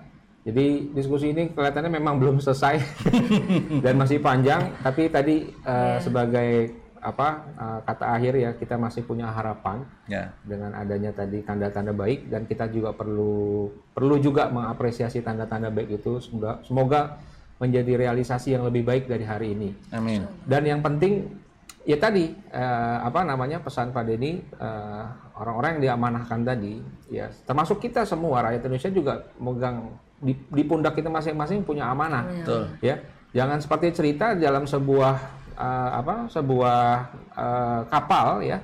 Ada yang di dak kapal ada yang di lantai satu lantai dua bahkan ada yang di bawah ya. Dan yang di bawah itu melubangi kapal. Dan kita asik-asik yang ada di, kamar eh, iya di atas di lantai dua lantai tiga sampai yang di atas. Bahkan nakoda nggak tahu. Dan kita nggak berusaha mencegah itu. Akhirnya seperti apa nasib kapal itu ke depan? Tiga jam lima jam dan eh, berapa jam kemudian pastinya akan tenggelam bersama. Dan itulah kapal Indonesia yang hari ini kita akan memperingati kemerdekaannya yang kesekian kali. Jangan sampai kita tidak akan pernah peduli dengan status kita siapa pun kita rakyat Indonesia maupun apa pun kita marilah kita tetap bersuara untuk kebaikan bersama. Yes. Demikian Indonesia Hair Solution hari ini yang sangat luar biasa dihadiri oleh Ibu Mira Sumirat dari Presiden Aspek Asosiasi Serikat Pekerja dan uh, Om Denny Makarim, beliau dari DAIN Partners dan mudah-mudahan harapan-harapan dan pembahasan kita ini bisa me- me- merubah ya apa yang menjadi harapan kita tadi Amin. dan kembali kepada tujuan kita mensejahterakan uh, Indonesia dan mensejahterakan rakyat Indonesia dan Indonesia akan lebih baik lagi dari hari ini. Amin. Demikian saya tutup dengan wassalamualaikum warahmatullahi wabarakatuh dan sampai jumpa nanti di iGrowth Indonesia Channel lagi dalam Indonesia Hair Solution yang uh, uh, akan datang. Terima kasih, mohon maaf. Wassalamualaikum warahmatullahi wabarakatuh. Selamat siang. Waalaikumsalam warahmatullahi Merdeka. Merdeka.